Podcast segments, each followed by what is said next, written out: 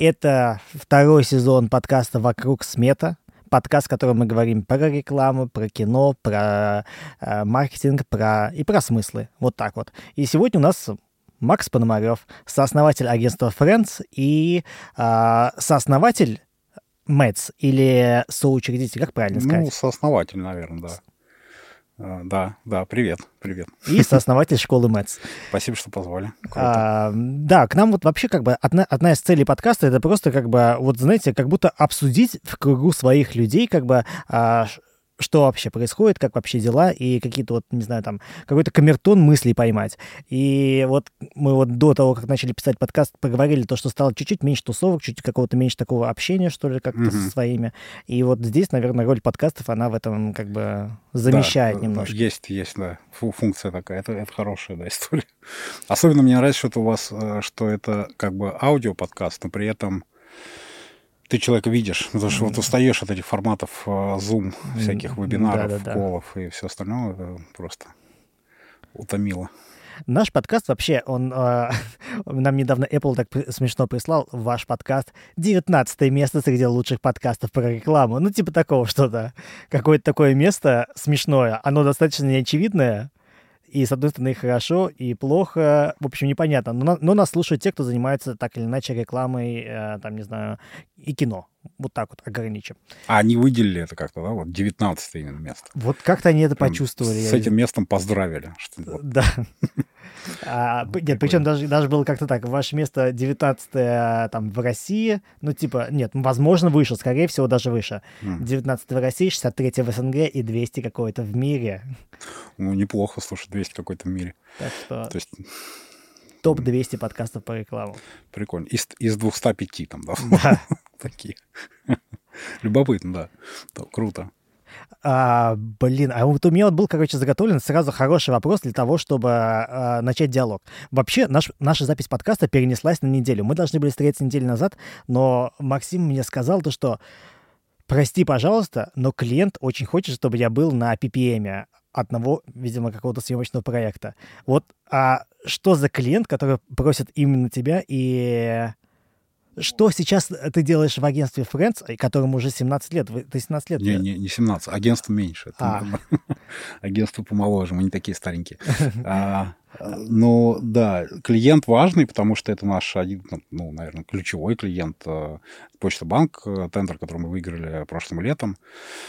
Вот, и, соответственно, где-то с осени мы начали с ними работать, и, конечно, очень важно там, для клиента, как бы, чтобы был я на каких-то ключевых встречах. А, вот, я э, стараюсь, ну, моя цель, там, да, после 12 лет существования агентства, как бы все-таки передавать э, управление какими-то процессами креативными, там, не знаю, day-to-day вещами э, и проектами больше, конечно, команде и креативным директорам, которые у нас внутри есть, э, вот. Но иногда как бы нужно приезжать, нужно... Э, иногда нужно просто быть, ну, просто чтобы это как-то успокоительно действовало, что вот все, все нормально, как бы там, не знаю, Максим здесь. Иногда я более активно как бы включен в какие-то стадии проектов, более активно включен в обсуждения какие-то там и так далее. Вот. Но э, зачастую, ну вот в каких-то встречах, которые связаны с, э, не знаю, с продакшеном, например, я меньше увлекаюсь, э, потому что, ну, мне кажется, ребята у нас прекрасно это все делают и без меня. Вот я там скорее как бы такой э, страховой элемент. То есть вот я как бы здесь, я тут, я никуда не ушел, все нормально. Я вместе с вами дальше продолжаю работать. Но иногда просто что-то как бы включать в диалог, обсуждение, там на PPM, например, когда обсуждают какие-то детали. Вот. В этот раз я старался, правда, тихонько сидеть, как бы вообще не залезать, но там что-то какие-то пару моментов. Вот. А так, э, род занятий у меня какой? Я занимаюсь, то есть я как бы номинально сейчас креативный директор, а, но я такой верхнеуровневый очень креативный директор. То есть я с ребятами, я как бы на стыке стратегии и креатива нахожусь. А, в основном моя функция сводится к тому, чтобы при получении проекта от клиента а, правильно как бы выбрать правильный угол или точку зрения там, на этот проект со стороны команды, а, попытаться и помочь там крекнуть бриф клиентский, да, вот в чем основной челлендж, как бы в чем основная задача, в чем какая, не знаю, основная боль клиента, почему он к вам пришел вообще с этой задачей. Вот, и потом а, а, помочь стратегам крекнуть креативный бриф, то есть как переложить вот все, что мы там получили от клиента, на креативный бриф ну, просто объясняя им, как мыслят креативщики, как они смотрят на то, что они приносят, что приносит стратегия. А, потому что э, не всегда это э, очевидно, да, то есть тебе кажется, что выстроил какую-то четкую логику, ты вроде все заполнил, принес, а они что-то не то обратно тебя э, в качестве решения притаскивают.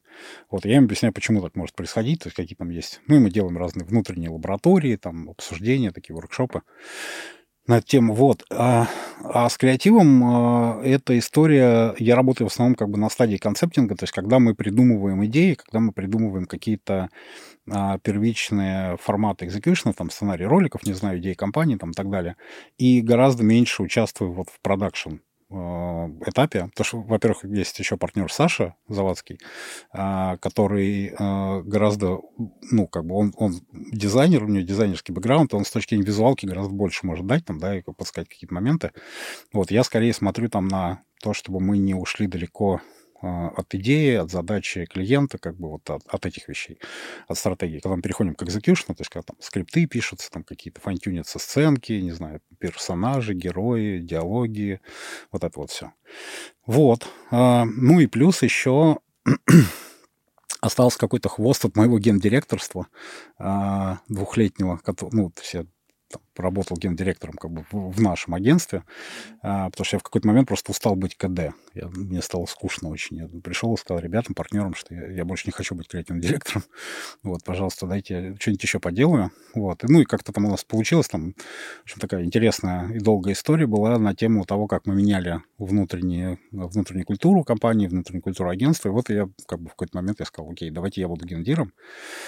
Вот, и часть а, какая-то этих функций, ну, из-за того, что плюс есть еще контекст существующий, в котором мы там все живем, да, это там, условно, война, там, не знаю, мобилизация, изменение рынка труда, изменение рынка клиентов, все такое, вот. А часть функций я еще делаю там по HR какие-то задачи, ну, то есть мы там, не знаю, внутренние какие-то HR-моменты а, и какие-то истории, связанные с планированием, ну, общих каких-то целей и задач, там, не знаю, вот в, в этом плане.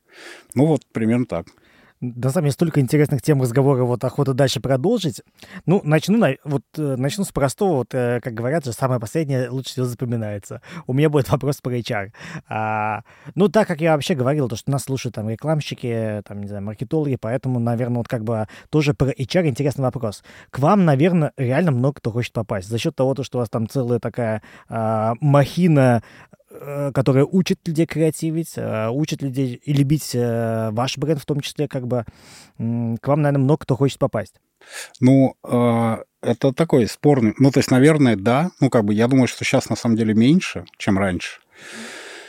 А, а потому что мы немножко забросили свой бренд, ну, из-за, опять же, разных э, событий, факторов и всего остального. То есть раньше мы им занимались гораздо более плотно с точки зрения внешней коммуникации, мы о себе рассказывали, ну, у нас и кейсы были, ну, справедливости ради, более яркие, более интересные. Сейчас мы, ну, как бы немножко не получается у нас вернуться на тот свой уровень а, вот, э, с точки зрения креативных, да, как бы каких-то историй. То есть мы по-прежнему много чего делаем, но вот как бы такого уровня проекта и работы пока у нас, как бы, не знаю, почему.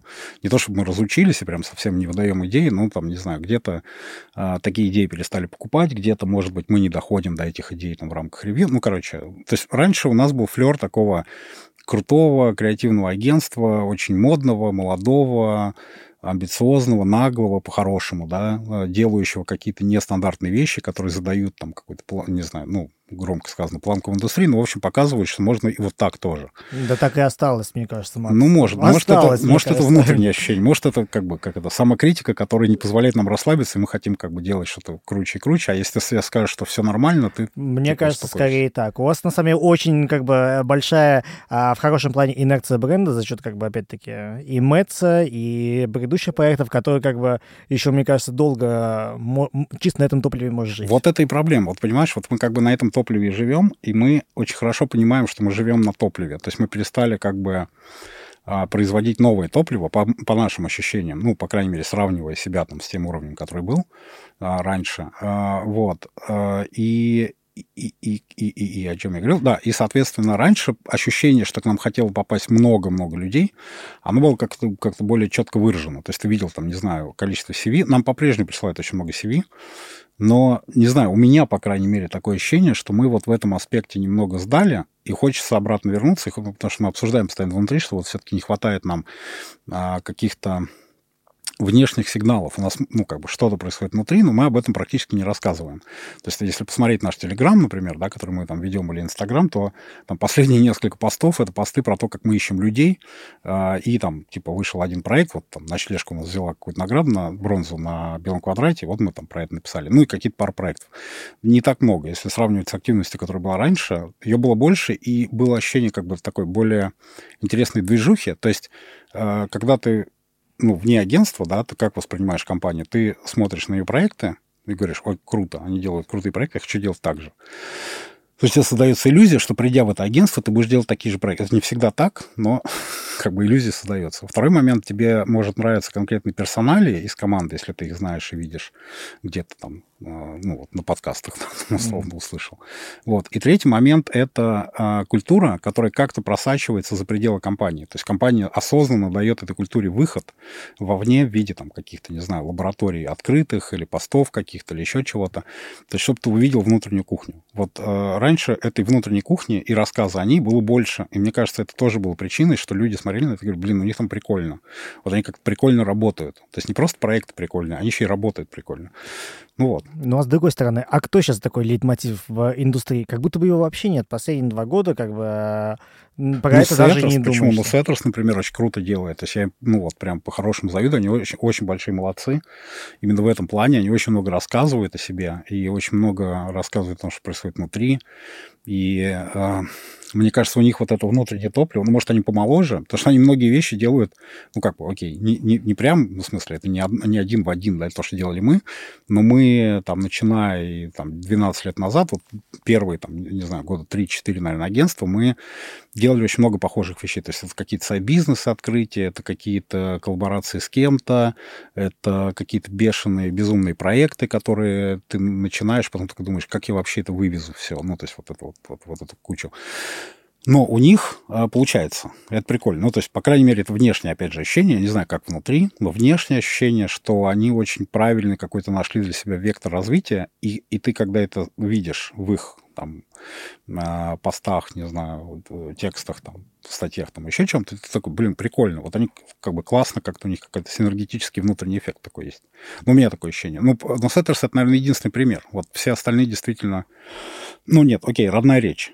А вот группа компании Rore, э, которая была раньше э, Publicis, международная сетка, а вот они тоже много чего делают, такого более как бы Setters это такие ребята молодежные, они делают молодежные как бы штуки всякие. Такой диджитал. Ну, диджитал, не знаю, модно, вот как бы такое все. А Рори такой профессионалы. Вот у них как бы такой фидбэк, ну, у меня, по крайней мере, да, вот у них ощущение такое, что вот это такой очень крутой профессиональный подход к тому, как нужно подавать большое сетевое агентство с большим количеством разных подструктур компаний, э, агентством и так далее. То есть они конференции проводят какие-то свои именно, да, брендированные с собой. Они делают продукты какие-то внутри, еще что-то. То есть тебе интересно за этим следить. Э, вот. И, наверное, если бы я был сейчас там человеком, который только пришел в рекламу, я бы, ну, увидев такое, я подумал, что там интересно работать. Вот, типа, можно много где как бы найти себя внутри. А, вот тоже про количество людей, которые должны работать в агентстве. А, я помню, что когда-то ты говорил в одном из подкастов, то, что у вас там было там 10 человек, и поэтому вы не пошли а, в тендер годового обслуживания Сбера, да? Да, а, да, такое. Как, какой-то момент там вас было почти 50 человек, а это уже ну, не маленькое агентство. Сколько вас сейчас и какое твое сейчас э, вот, на данный момент, на сегодняшний день мнение о том, сколько людей тебе бы хотелось в своем агентстве? Uh, нас сейчас где-то... Ну, смотри, у нас, во-первых, две компании. Ну, то есть у нас э, Friends... Э, даже, давай так. Uh, сколько, сколько у нас всего? Потому что постоянно говорят Мэтс еще, да? Вот Мэтс — это отдельная компания. То есть они занимаются все-таки немножко своим вектором. Это образовательная история. Мы очень тесно там общаемся, мы очень тесно переплетены на уровне связи, не знаю, процессов каких-то, да, обмена, там, не знаю, постами, мы участвуем в их активностях, они часто помогают нам искать, например, людей в команду, там, и так далее. Вот, но это все-таки отдельный, как бы, бизнес, он вообще не связан с профессиональной деятельностью агентства напрямую. Вот, есть две, компа- две и там отдельная команда. Вот, это, это тоже важно, потому что если все вместе считать, нас, наверное, больше там 60. Если считать э, агентство Friends и Friends Design Department, это брендинговое направление, то я думаю, что у нас где-то там 45 примерно. Ну, я сейчас точно цифру не вспомню, но 45, ну, где-то, может быть, там 50, ну, где-то в этом районе. То есть мы не сильно уменьшились там с 22 года, когда мы немного сократили штат э, в команду в конце, ну, короче, в феврале. Вот. Сколько должно быть, не знаю, потому что все зависит от того, как вы себе видите компанию, в которой вы хотите работать. То есть кому-то, а, вот, например, хотелось бы мне, чтобы нас было больше. Да, мне кайфовее, когда вот нас много. Ну, то есть, потому что это дает определенные вызовы тебе, как управленцу, и возможности а, притворять больше идей, уже больше людей внутри, тебе надо их как-то ну, лучше организовывать, это челлендж от тебя, как менеджера. А, тебе нужно лучше выстраивать процессы, тебе нужно постоянно создавать ощущение движа, потому что без этого очень, очень быстро все засыхает. То есть у тебя остается такая, а, как бы, вы что-то делаете, вы делаете проекты, вы делаете вроде как бизнес, но не очень понятно, ну, зачем, что это там и так далее, и так далее. Вот мы сейчас, наверное, опять, опять же, мы как компания тоже немножко вот в этой фазе находимся. Мы там чуть-чуть потерялись, да, как бы внутри, я имею в виду, что 21 год у нас был прекрасный, мы понимали, куда мы идем, что мы хотим строить. И вот у нас был вектор как раз на наращивание, да, типа больше людей, больше как бы разных э, специалистов внутри, а, а 22 соответственно, это все как бы перечеркнул, и мы с нуля немножко в таком стрессованном состоянии опять как бы возвращаемся какой-то back to roots. Вот. А, поэтому очень сильно, вот Виталик Быков, который у вас был в подкасте, а, вот мы с ним тоже обсуждали, например, сколько людей должно быть в агентстве. Вот у него было там, сколько он говорил, там 100 человек или ну, там, около того. А, да, было прикольно, но потом он понял, что он устал вот эту всю эту махину тянуть, как бы непонятно зачем, и они сократились, их сейчас там, не знаю, сколько их там, человек 15 в Red Cats. И ему очень комфортно. Он говорит, вот мне прекрасно. Мы, я работаю с людьми, которых я вижу каждый день, лично, мы с ними общаемся, у нас есть как бы связи, да, то есть это не просто коллеги, это там друзья, не знаю, с которыми ты можешь пойти в бар, потом сидеть, там что-то пообсуждать, посмеяться, выпить. Вот. А и это как бы такая микротусовка получается. Вот мы были такими, когда у нас было тоже там человек 10-15, как бы вот мы были похожи, наверное, по вайбу. Вообще в целом все команды, я думаю, в которых там 10-15 человек. То есть, когда вы видите друг друга каждый день, и вы общаетесь постоянно с одними и теми же людьми, естественно, выстраивается как бы вот эта такая внутренняя корпоративная культура, которую даже не надо выстраивать ничем, она сама появляется. А, вот. А кому-то прикольнее, когда прям очень много людей. Вот там, не знаю, вот надо было Игоря Кирикчи позвать вот, в подкаст, спросить, вот, как, как тебе работает, сказать, у тебя тысяча людей работает. Вот, типа, а, в чем прикол, да, как бы тебе нравится это или нет? Я, я вот, кстати, вот недавно был в агентстве Твига, и у них там работает 200 человек, кажется, тоже такое независимое агентство, такой большой, да, а, я знаю. этот, как называется, как называется, когда люди все сидят в одном оп, open space. Open space, да. И мне немножко, ну, понравилось. Я такой думаю, вот это прикольно в этом что-то есть. Ну, у меня была э, история такая. Вот мы когда в BBDO пришли из Макена, мы были в Макене, это первое агентство, в которое мы пришли, как бы нам казалось, что это прям супер круто, рекламное агентство вообще. Проработав в Макене два года, а, у нас была история, мы там часто, рассказываем, с Денисом Елисеевым, вместе как бы пришли туда, а, и один из копирайтеров Макена ушел в BBDO. Ну, покинул агентство, как бы вот пошел, пошел туда. И он через пару месяцев вернулся, и его так обступили все. Вот он пришел как бы первый день после BBDO на работу, там, да, обратно в Макен. И вот так вот все обступили кругом. Знаешь, как человек, побывавший как бы в другой стране. Вот типа, а как там, что там, ну-ка расскажи. Вот. И он начал рассказывать о том, что э, там другая культура корпоративная, то есть вообще все по-другому. Это большое, реально большое агентство, потому что Макен было маленькое, как казалось, агентство. Мы это не знали. Но для нас оно казалось, типа, ох. Вот, и мы подумали, что, блин, интересно, как там, вот, в BBDO. И перейдя туда работать, там был лифт такой, раньше они сидели на Тверской Ямской, и там был лифт, там 6 этажей. Я себя поймал на мысли, что я каждый день в лифте вижу незнакомых людей. То есть они все работают в BBDO, но я никого из них не знаю. Ни разу мне не встретился человек, которого бы вот я видел два раза подряд за там неделю работы. И я тогда понял, что вот это реально большое агентство. То есть ты вообще не, ни, как бы никого там не знаешь.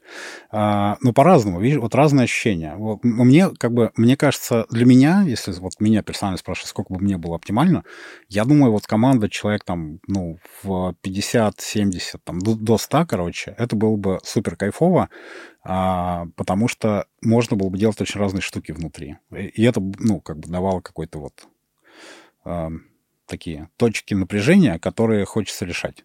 Ну, если вот, допустим, грубо говоря, у вас сейчас там до 50 человек, а вот как бы а, у вас увеличилось бы, так, э, так сказать, вот как правильно сказать, не используя милитаристические вот эти вот, а, а, как называется, метафоры.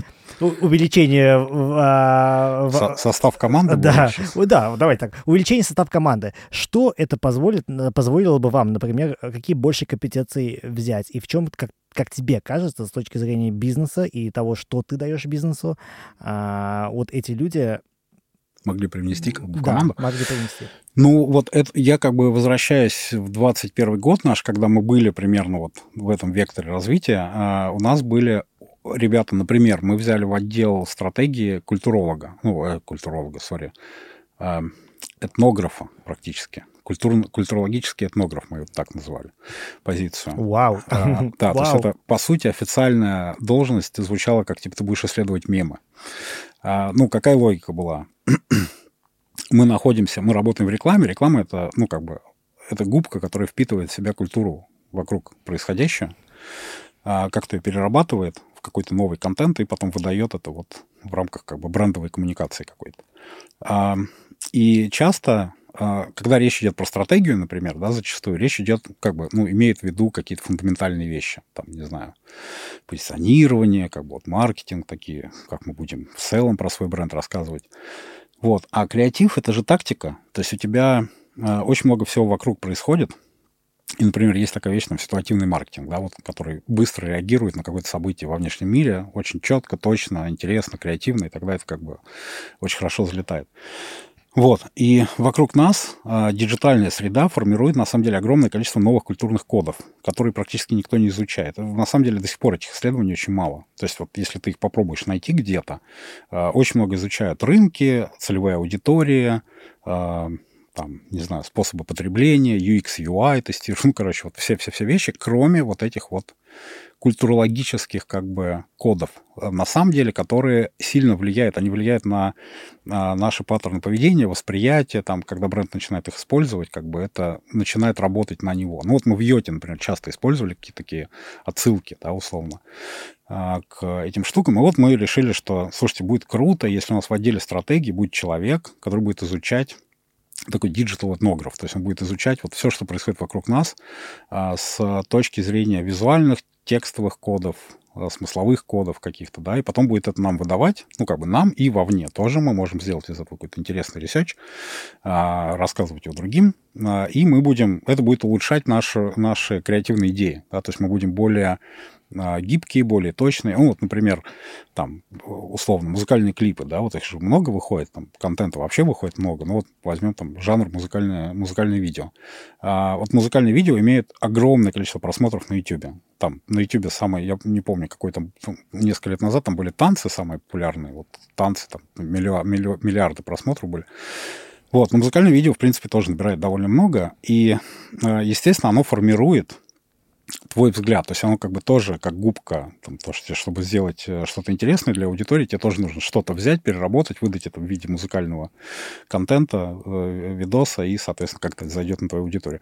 Вот проанализировать этот жанр, да, что выходило за последние полгода, сделать какой-то срез. Потому что люди это слушают, люди это смотрят, и у них это, это формирует их восприятие мира, ну, в какой-то, в какой-то степени. Соответственно, зная это, проведя аналитику этого, сделав какие-то выводы, ты понимаешь, как ты можешь своих, э, свои бренды, бренды своих клиентов как бы туда встроить, да, как-то можно это использовать или нет. Ну вот, например, то есть когда у тебя большая команда, ну, естественно, эта большая команда должна быть обеспечена, ну, как бы какими-то клиентами, запросами там и так далее, но это позволяет тебе вот так экспериментировать. А когда у вас 10 э, человек, Если один из них будет заниматься культурными кодами? Ну, это сложновато. То есть у вас тогда все агентство должно как-то на этом фокусироваться, понимаешь? Это, это настолько специфичная штука, которую, если ты ее берешь, когда, вас, ну, когда вы маленькие, то это начинает работать как некий лейтмотив всей вашей команды. Когда вас много, это просто часть. Ну вот. А еще у нас есть вот такая штука.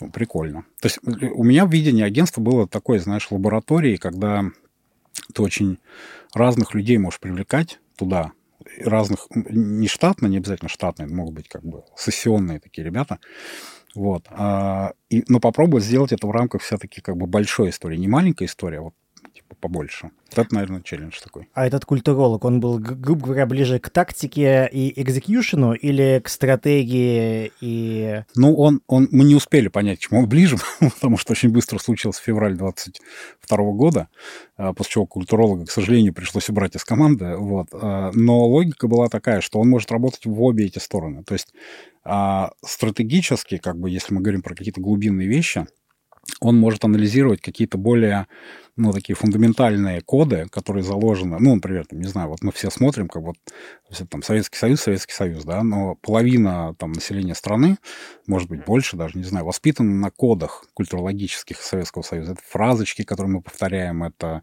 э, сцены из фильмов, это голоса героев, это, ну, в общем, мы, мы как бы пропитаны этим, да, это наша, это и есть культура наша, в общем, с, с которой мы живем. Вот. А, и она очень фундаментальная. То есть это не тактическая штука.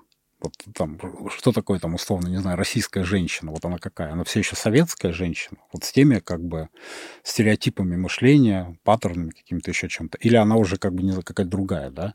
Вот это позволяет изучить такие архетипичные э, истории. Вот. А с другой стороны, можно ему давать задачи под более тактические штуки. Вот нам нужно там сделать, не знаю, у нас такая-то компания выходит, и э, мы хотим посмотреть срез последних мемов каких-нибудь на эту тему.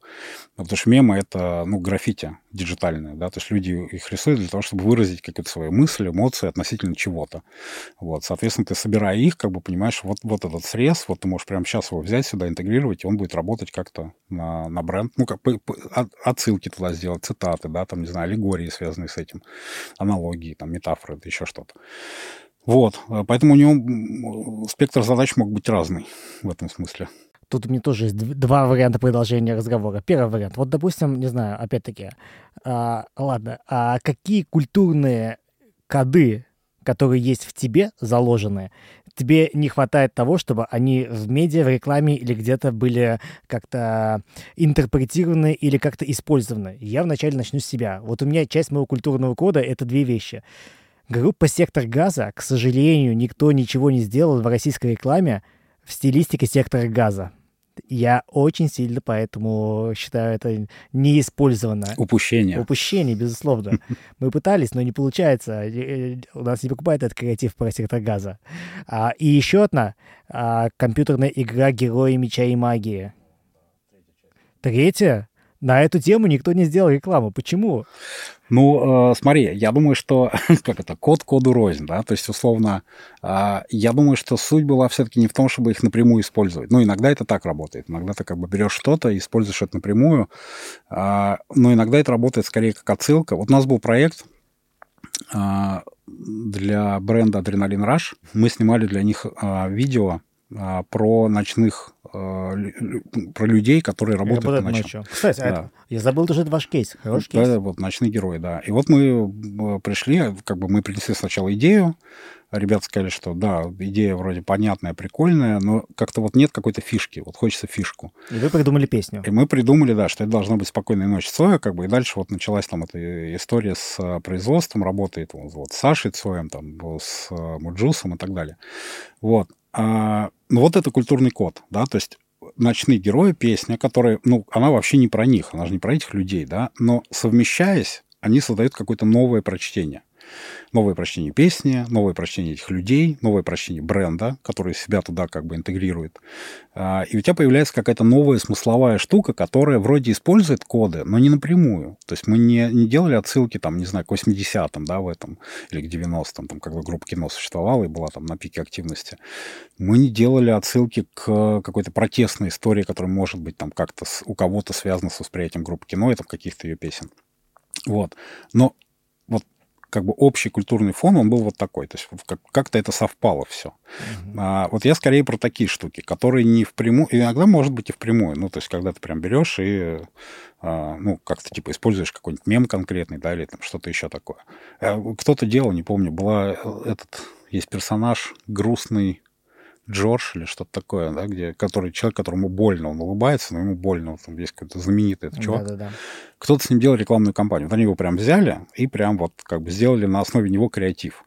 Так тоже можно, так тоже работает. Ну, в целом, если твоя аудитория понимает прикол, ну, как бы она читает, и все хорошо. Это тоже окей. Но мне нравится более тонкая работа, когда ты как-то вот себя как туда интегрируешь. В общем, маркетплейсы. На черную пятницу делаем креатив на основе сектора газа. Есть идея хорошая тема. Сектор газа, кстати, отлично. Я думаю, Король и Шут э, должен был как бабахнуть, потому что они за последние года два... Э, они... Э, Король и Шут, я с удивлением для себя выяснил, что они во всех музыкальных стриминговых платформах находятся просто в топе прослушивания. Это не эффект какого-то последнего там года, не знаю, потому что фильм вышел, да, или сериал, а, или еще почему-то. А они там довольно долгое время. Я как-то когда открыл там Apple Music, там, чарты какие-то смотришь, там Король и Шут. Я думаю, ну, очень круто. они как бы там вот прям засели и сидят. Вот это тоже феномен. Вот почему они там, понимаешь? То есть как бы у нас вроде самая популярная музыка в стране на сегодняшний день это там условный рэп и хип-хоп, а в чартах король и шут. Любопытно же. Да. Почему? И был еще вот такой вот вопрос про культуролога. Он был, конечно, в другую сторону, но тем не менее. А, потому что он возвращался к стратегии вот опять-таки, сколько у вас стратегов, грубо говоря, и сколько креаторов в лице там, ну, копирайтеров, а, которые работают над, над, над брифом каким-то. То есть, грубо говоря, категория стратегия, категория креаторы. Все они, конечно, креаторы, но тем не менее. Вот какая формула такая у вас выработана годами э, наиболее, так сказать, правильной? Ну, обычно, ну, у нас сейчас штатно три стратега. Вот было в 2021 году, когда все было веселее и прикольнее, их было, по-моему, 9 типа стратегов. Это очень много для агентства, в котором было на тот момент там человек 50-60, как бы это прям очень большое. То есть у тебя сколько там получается? Одна шестая — это стратегия. Вот. Но мы делали просто очень большую ставку на них. То есть была осознанная стратегия работы со стратегами. И очень развивать эту, эту зону, потому что она позволяет говорить с клиентом немножко по-другому. Не как креативщики не как вот типа, эй, мы веселые ребята, сейчас вот мы тут идеи. снимем. Да, и клиент сейчас такой, господи, да вы вообще не понимаете, чем мы занимаемся. То есть вот стратегия, это был такой очень классный мостик, который позволял а, вообще как-то по-другому подавать креатив, по-другому говорить как бы о том, что мы делаем в креативе. Ну и про стратегию говорить очень много, и в том числе вот про такие вещи, как исследования, да, как бы какие-то культурологические, да, семиотические там или еще какие-то. Вот. Сейчас их три. А, креативщиков сейчас совокупно где-то 14 человек на трех стратегах. Ну, то есть, а, как правило, у нас схема такая. У нас а, работает в команде на проекте всегда ну, аккаунт, стратег, креативная пара и КД. Вот такая ми- микрокоманда, вот если ее так формировать, вот она из этих людей. А, продюсер еще, sorry, продюсер. Вот 6, 6 человек. Вот, стратегии в большинстве, там, в 95, наверное, процентах э, проектов они всегда есть. То есть они, с них всегда начинается история, как бы а, часто на них и заканчивается. Вот, но, в общем, они, они неотъемлемая часть. Это не как бы история, когда мы вот, ну, давайте на этот бриф позовем, а на это вот не будем. То есть мы стараемся всегда их иметь проекте, потому что они помогают погрузиться, они помогают как бы тебя быстро ввести в курс дела, особенно когда тайминги маленькие. А, а, вот, и, и у тебя нет времени на research. Я всегда за то, чтобы креатив ресерчил сам, то есть чтобы он погружался самостоятельно, потому что это важно а, как бы накопить внутренние инсайты относительно свои э, собственные относительно какой-то темы, это всегда важно и, и лучше работает, чем когда тебе об этом кто-то рассказывает. Вот. Но когда времени мало, стратег — это просто супер помощник, чтобы взять тебя и сказать, вот смотри, я тебе сейчас буду тему подгузников, которая для тебя совершенно не актуальна, я тебя сейчас очень быстро погружу в этот мир, и ты поймешь, в чем там прикол. Как бы. Вот без них это сделать довольно тяжело. Ну а как вообще стать хорошим стратегом? А, то есть какая предыдущая форма, грубо говоря, вот если как покемоны есть же, предыдущая форма стратега это кто? А, слушай, как часто это клиенты, часто это, это маркетологи, то есть люди, которые были на стороне клиента, а, которые, а, которые захотели больше изучать людей, чем маркетинг людей. Вот просто две дисциплины совершенно разные. Да? То есть вот люди — это вот люди с их какими-то слабостями, там, не знаю, человеческими какими-то вещами эмоциональными, а, нерациональными. А маркетинг — это все-таки как бы такая более системная история, она все-таки тебя там воспринимает как некую единицу, которую надо как-то вот, подолбить в голову, и он там начнет превращаться, переходить в этой вороночке, да, как бы вот куда-то, особенно сегодня вот это перформанс мышления, как бы, да, это, это не люди, это лиды, вот, вот это восприятие появилось. Вот, и стратегии, они все-таки про людей в большей степени. Часто это социологи, это люди, которые с социологическим образованием, то есть они как бы а, приходят из сферы исследования аудитории, из исследовательских агентств, часто эти ребята, которые превращаются там, в итоге в стратегов. А, как ни странно, очень, ну, не очень часто, но чаще, скажем так, а, чем другие креативщики, это копирайтеры, которые бывшие копирайтеры, которые стали стратегами. А директоров стратегов я, честно говоря, не знаю. Вот как-то не получается. Точнее, все-таки про другое. Вот. А копирайтеры стратегии это прям такой, ну, такой частый кейс. Вот, наверное, ну, иногда это просто люди, у которых как бы очень хорошо развита логика, системное мышление, они умеют находить какие-то неочевидные связи и, правильно анализировать э, данные. Вот. Ну, меня вот часто называют стратегом, хотя у меня, ну, то есть я там, не знаю, я психолог по образованию, я креативщик, ну, копирайтер, окей, как попадаю в одну из категорий, да, превращения из куколки в стратега. Вот. Но, но в целом я, конечно, не стратег. То есть у меня нет там э, знаний, я не оканчивал никакие курсы, я не знаю многих методологий, там еще я не социолог, там, ну и так далее. Но вот у меня как бы есть какая-то внутренняя логика уже, там, чуйка благодаря опыту, там, работы и все такое. То есть я часто в этой зоне могу как-то ну, помочь, да, чуть лучше сформулировать какие-то вещи, там, не знаю, структурно помочь. Вот. Ну, в общем, ну, вот, наверное, так. То есть маркетологи, социологи или ресерчеры а, и копирайтеры. Вот, наверное, три, три таких поставщика стратегов на рынке. Это вот, вот эти три дисциплины. Вот тоже, а, опять-таки, и про людей, и про стратегию, и про проектную работу. Тоже в одном из подкастов ты говорил, то, что у вас сейчас основная задача ньюбиза — это не ньюбизить и, так сказать, новые, так сказать, искать заказики, да, а обрабатывать входящий поток, а, понимая, стратегически вам этот клиент подходит или стратегически он вам не подходит. Так вот, а, разговор про, ну, разговаривая про это, что-то вот опять-таки сейчас в 23 году изменилось ли касаемо того портрета вашего клиента, который вы ищете, и ваших миссий, которые, для чего существует Friends? Mm. Ну, миссия не изменилась. Мы по-прежнему думаем, что мы брендкиперы. Ну, то есть это вот наш какой-то, ну, по крайней мере, у меня такое ощущение, что мы брендкиперы. А, потому что, ну, для меня это как раз вот этот э, стык стратегии и креатива. А, потому что бренд — это такая парадоксальная штука, которая... Она, она неизменна в своей сути, но изменна в форме. Изменяема в форме, должна быть. А, вот, потому что суть позволяет ей быть как раз вот этой постоянной, как бы, то, что маркетологи называют consistency. Бренд рассказывает одни и те же смыслы, одни и те же вещи, в общем-то, да, просто упакованные каждый раз в разную немножко оберточку, которая актуальна для нынешнего времени или для какого-то нынеш... там, конкретного медиаканала или, там, не знаю, для какого-то формата. Вот в этом его парадоксальность. То есть он неизменен и, и, как бы, и очень должен быть э, изменяем в, одновременно. А... Но при этом остался ли запрос вот как бы на бренд-киперство или такой э, мир со штормами, то что как бы я остался, я думаю, остался. На самом деле сейчас вот э, интересный э, период в нашей рекламной коммуникационной жизни, на мой взгляд, заключается в том, что сразу несколько а, таких важных векторов соединяется в одной точке. То есть смотри, с одной стороны, ну, это банальность уже на сегодня, да, ну, там, освободились ниши.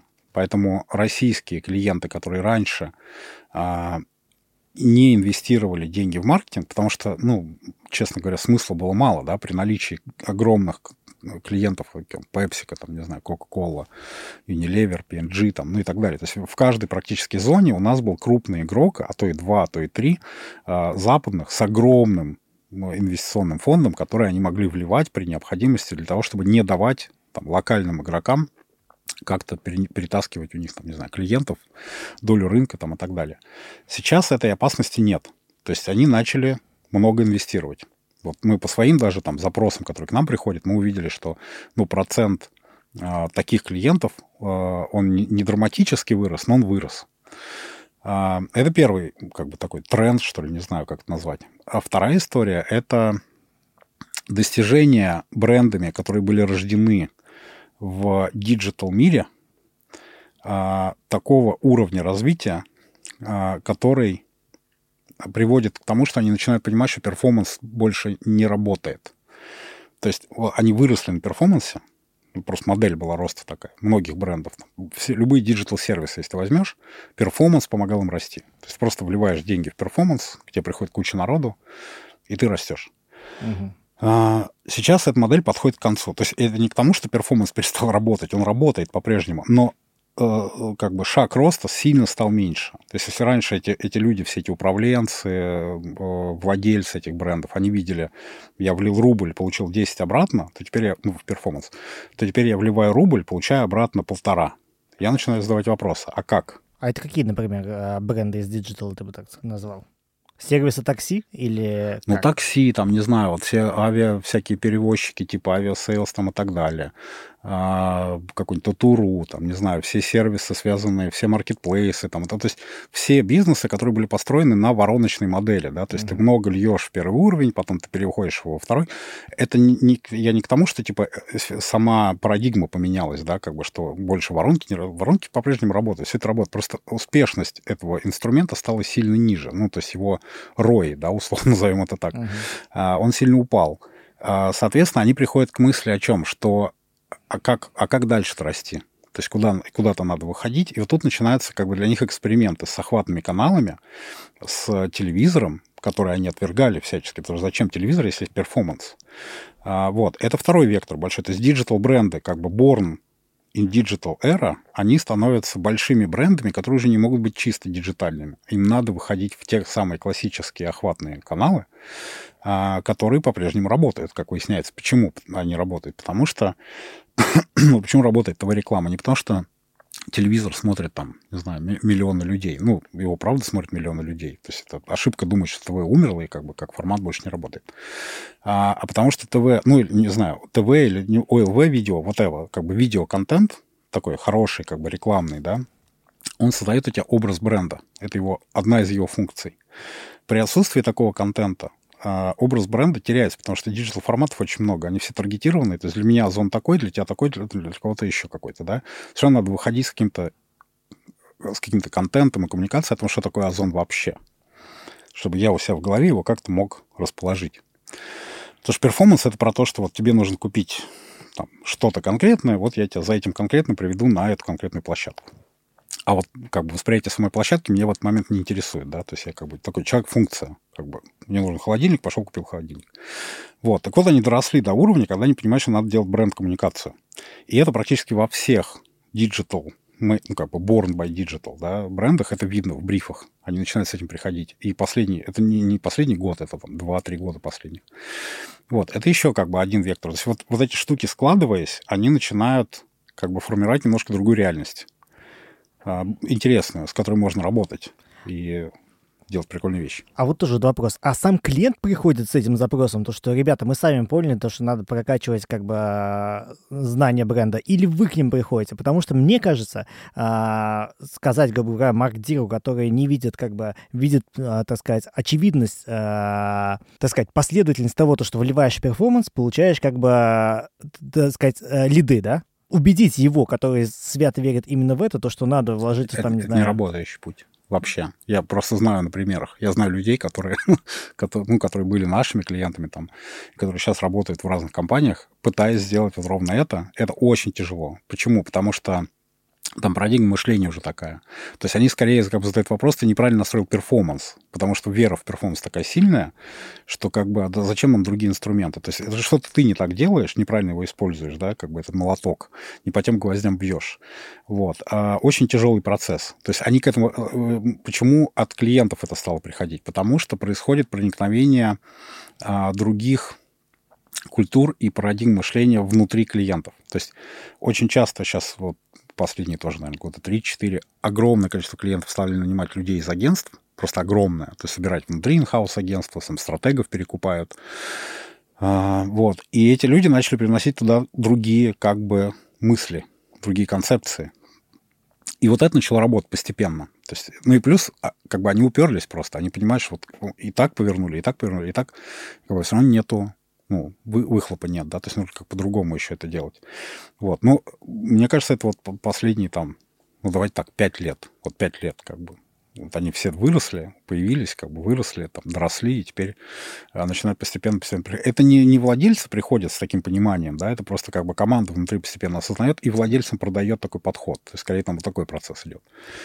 Агентствам очень тяжело это продать. Мне просто казалось, то, что, ну, если, если честно, то как бы с уходом глобальных брендов как бы на тенденция задалась наоборот. То есть без Procter Gamble вряд ли кто-то будет делать такие же а, ролики, как Procter Gamble, грубо говоря, а, про себя, про мамы и, и про ценности. Да нет, почему? Это на самом деле, вот я недавно наткнулся где-то в РБК, по-моему, на статью, что как ни странно, я тоже думал, что вот будет такой тренд, что, например, ESG в России как бы сойдет на нет. Потому что это было модно, потому что западные ценности, борьба, там, феминизм, экология, не знаю, а, бережливость, э, осознанность, да, вот это все ценности, это не российские ценности, это ценности, пришедшие как бы из какого-то мирового пространства к нам – и мы их адаптируем у себя. И что с уходом всех этих западных там конгломератов, больших брендов и так далее, что вот вся эта повестка ESG, она как бы сойдет на нет, потому что, ну, типа, принято считать, что русским вообще похер на все. Как бы в жопу там лес, забота как бы о чем-то. Вот мы сейчас поотменяли все эти там э, негосударственные, некоммерческие организации, там ВВФ, пожалуйста, уйдите из страны, Greenpeace тоже до свидания. Ну, то есть кажется, что вроде как тенденция... Кажется, да, это. не а, очень хорошая. Да, по факту 80% компаний увеличили инвестиции в ESG то есть э, в России э, продолжаются инвестиции, потому что спрос есть, потому что люди, э, то есть зерно уже посеяно. Когда оно посеяно, его очень тяжело выкручивать обратно, да, то есть вот эти мысли, они все как сорняк. То есть если один бренд начал, например, заботиться об экологии, и на это есть спрос, то есть его аудитория стала как-то на это реагировать, да, не знаю, проявлять какую-то лояльность по отношению к нему, там еще как-то, в общем, демонстрировать, что ей это нравится. Что происходит? Рын, ну, как бы рынок же это люди, которые такие, они мимик, мимикрируют, да, то есть это рынок миллионов. Не сразу не знаю, хамелеон, наверное, неправильно, животное или там, рептилия, которая здесь применена, потому что другая функция у нее. Ну, короче, они начинают подстраиваться друг под друга. То есть один начал, а, есть респонд от аудитории, все остальные начинают по цепочке делать то же самое. Потому что, ну, если мы не начнем делать, они выйдут в конкурентное поле, как бы, и, и ну, в, получат конкурентное преимущество, которого нет у нас. Поэтому нам надо тоже. Вот. И вот они по цепочке начинают как бы все заниматься а, вот этими вещами. А когда ты уже как бы начал этим заниматься, Дальше ты не можешь прийти к своей аудитории и сказать, слушайте, вот раньше, вы знаете, помните, наши холщовые сумки мы выпускали? Все. Теперь мы будем пластиковый пакет фигачить опять. Люди тебе скажут, типа, ну как же, почему? Ну, да, то есть какая-то часть аудитории, не вся, но какая-то часть может, может задать вопросы. Вот, поэтому эта игра как бы ESG, она э, продолжилась, и, ну, прям это вот статистика, то есть там опросы были крупных руководителей, вот 80% компаний нарастили инвестиции в эти вещи, и это прикольно. Ну, то есть он просто немножко отличается от, от повестка нашего локального российского ESG отличается от повестки международной. Но сам факт, как бы, что это работает, ну, это, это прям факт. Вот. Так что это все осталось. Опять-таки, тоже немножко смежно к этому. И, и вот отмотаемся на парочку минут назад.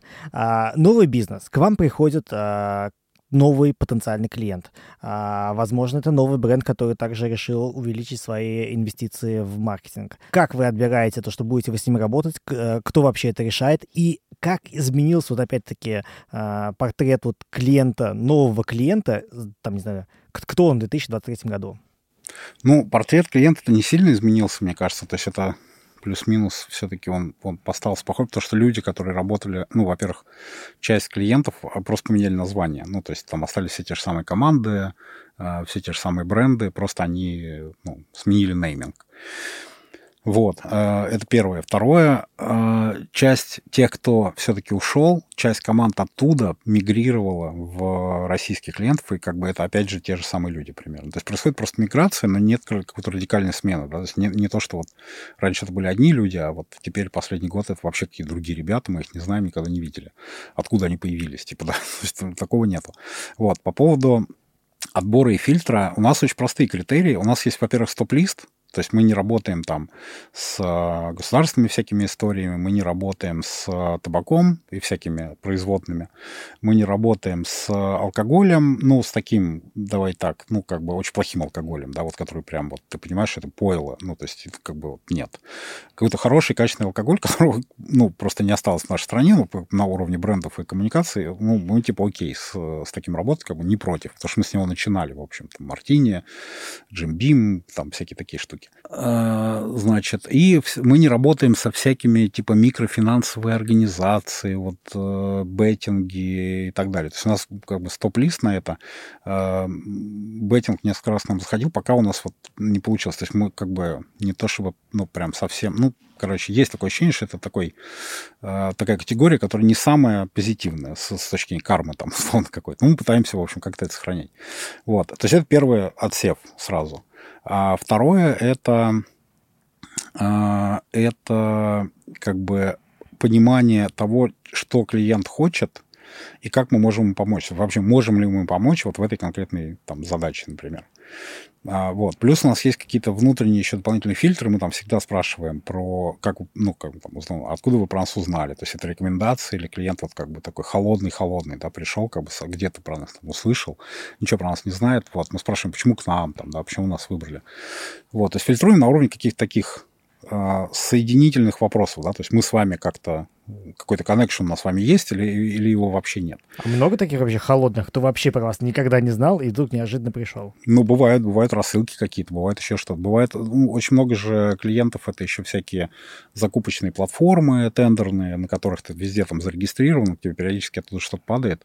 Вот. И, ну, кому-то ты выходишь сам там условно, да, то есть это не всегда как бы история, когда, когда к нам приходит. Иногда как мы приходим, вот по, если брать вот эти тендерные всякие платформы, иногда мы приходим куда-то. А, ну, наверное, да, процент, вот, который вообще про нас ничего не знает, их, конечно, немного. То есть, там, не знаю сколько, ну, ну, мало достаточно. Вот. Но часто приходят клиенты, они как бы про нас знают, ну, как знают, то есть они знают, есть агентство Friends, они занимаются креативом, и и как-то вот что-то про них известно. Но что конкретно известно, то есть они не знают нас как команду, как компанию, да. Глубины знания нету, да, так Ну, сказать. они просто пришли к нам, потому что мы называемся рекламное креативное агентство. То есть для них вот это был хэштег. А под этот хэштег можно еще поставить 25 компаний максимально разных, которые вообще как бы про разные вещи, но в голове клиента это все одно. И вот мы пытаемся здесь как раз уловить, как бы, а есть ли у нас общий вайб с этим клиентом. Потому что если его нету, ну, или он там, не знаю, прям максимально противоположный, то лучше не, мы не пойдем в такой проект. То есть мы, если мы чувствуем, что там нет вот химии вообще, что нам неприятно с первой же встречи, вот мы, ну, не знаю, как вот не задалось. Мы как бы как внутри посвящаемся и скажем, что давайте не пойдем. Вот. Ну и плюс есть какие-то базовые там понятные э, фильтры, типа, там, не знаю, бюджетов, то есть насколько мы всегда там рассказываем, сколько мы стоим на первых каких-то моментах, да, чтобы, ну, как сориентировать клиента, чтобы не было сюрпризов. А, вот, э, задачи, потому что мы не все берем, нас, ну, мы все-таки делаем какие-то определенные штуки, мы там не делаем, не знаю, BTL, например, да, или там мы не делаем ивенты иногда клиент приходит с такими задачами, это как бы понятно, мы там быстро либо отфильтровываем, либо передаем партнерам там каким-то, с которыми у нас налажена какая-то cross-sale история. Вот. Как мы принимаем решение? Мы садимся и вот как бы смотрим совокупно вот на все эти факторы и говорим, окей, ну, а, ну и плюс еще немаловажный фактор ресурсов наших внутренних. А, готовы мы в это пойти, инвестировать свои ресурсы, на каких условиях, там, платно, не платно, а, какое-то время это занимает проект, какие есть сроки, готов ли клиент их расширять. Мы часто вот пробуем расширить там, классический стандартный пич на компанию там, две недели, мы стараемся всегда там, до трех недель хотя бы взять, для того, чтобы у нас была возможность там тише митинги сделать с клиентом, стратегов погрузить, чтобы они потом погрузили креатив. Ну, в общем, как-то поглубже въехать в задачу. Три недели календарные или три недели там рабочие, то есть как бы почти четыре недели получается? Ну, три недели, ну, кален, ну, календарь, ну, 15 рабочих дней, условно. Вот, вот так. А, вот. А, ну да, с выходными. Но это другая часть культуры. Мы стараемся все-таки не... Выходные не работать. Не работать, да. Ну, то есть у нас вот какая-то настроилась такая штука еще там в 2020 году, что а, мы, ну, мы работаем в выходные, но у нас нет, как бы сказать... То есть мы работаем в выходные, например, когда это связано с продакшеном, Потому Надо что забрифовать режиссера. Ну да, там сроки такие, или там отсмотреть какие-то там монтажные версии, потому что, ну, тут мы просто не, мы, не только мы в этом процессе участвуем, или не только мы и клиент, то есть мы как бы, тут мы понимаем, что нам надо врубаться. Вот, но когда речь идет про разработку концепции, например, да, или что-то такое, у нас нет культуре вот этого как бы, да, давайте на выходных мы все весело соберемся и там в субботу 8 часов потратим на то, чтобы что-то придумать. Ну, нет. То есть, скорее мы скажем, как бы, давайте там, не знаю, в, в пятницу вечером там в 7 часов поштормим пару часов и, и разойдемся. Но у нас нет вот этого, как бы, там, досидеть до, не знаю, до 2-3 часов ночи. Опять же, бывают такие моменты, но этого нет в культуре агентства, да, то есть это нигде не, не является частью нормального, нормальности да, вот как бы внутренней нормальности. Вот, и скорее это такая, типа, чё, почему так поздно там, да, условно. Мы где-то даже там можем поговорить с людьми, которые там допоздна работают, что, типа, ну, давай, не знаю, тайм-менеджмент какой-то там, что-то поговорим про это, да, то есть что происходит, почему так, как бы, не надо так делать. Короче, надо, чтобы отдыхал мозг. Вот, мы в этом плане как-то более, ну, в общем, более, а, как это, Европейские? Ну, я не знаю, европейские или человеческие, что ли. Ну, то есть, э, как-то, ну, это люди же все-таки, да, то есть нет задачи прям упахаться так, чтобы умереть. Я просто вспоминаю там работу в BVDO, ну, это такой... Ну, это, э, не в плохом смысле, мне было весело. Мне было по кайфу. Просто ну, как бы тотально, я понимаю, что это не очень хорошая история, но мне было прикольно. Вот, там, посидеть там два дня в офисе, там, не выходя из него, или там, не знаю, три дня подряд уходить домой там в два часа ночи, ну, как бы у всех свое. Мне просто так было, ну, вот, э, с моим темпераментом мышления, мне было прикольно. Мне прикольно, когда проектов много, например. Я не, ну, не умираю от этого. Кто-то вот там все, два проекта, он там вешается и говорит, я больше не могу. Мне нормально. 8-9 там в параллели, типа, ну, окей. Это сейчас или во время BBDO? И сейчас тоже, да, нормально. Mm. Ну, многозадачность. То есть, ну, как бы, иначе ты... Я, честно, начинаю как бы скучать очень сильно, когда у меня вот одна задача, и вот мне ее надо сделать. Я, на самом деле, начинаю гораздо больше прокрастинировать. Потому что я такой, ну, такой, типа, ну, все понятно, что тут делать. Можно и отдохнуть. А когда их много, ты такой, о-о, давай.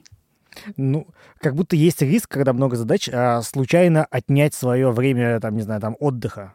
Даже тот же самым вечером. Не в выходные, вечером. Ну, мне кажется, это всегда вопрос очень личного характера, кто как отдыхает. Вот э, я, например, ну, то есть у меня, конечно, график гораздо более свободный, чем это было там при работе в BPO. То есть тогда мои вот эти там 8-9 проектов в параллели отнимали у меня гораздо больше времени. Все-таки Creative Direction и копирайтинг как бы дисциплины разные. Да? Creative Direction мне достаточно прийти на ревью, посмотреть, понять, куда мы ведем, там, туда, не туда. То есть я не делаю очень много работы руками, и это позволяет мне как бы немножко по-другому выстраивать график, мой собственный, там, рабочий. Вот. Но вопрос отдыха, он очень субъективный.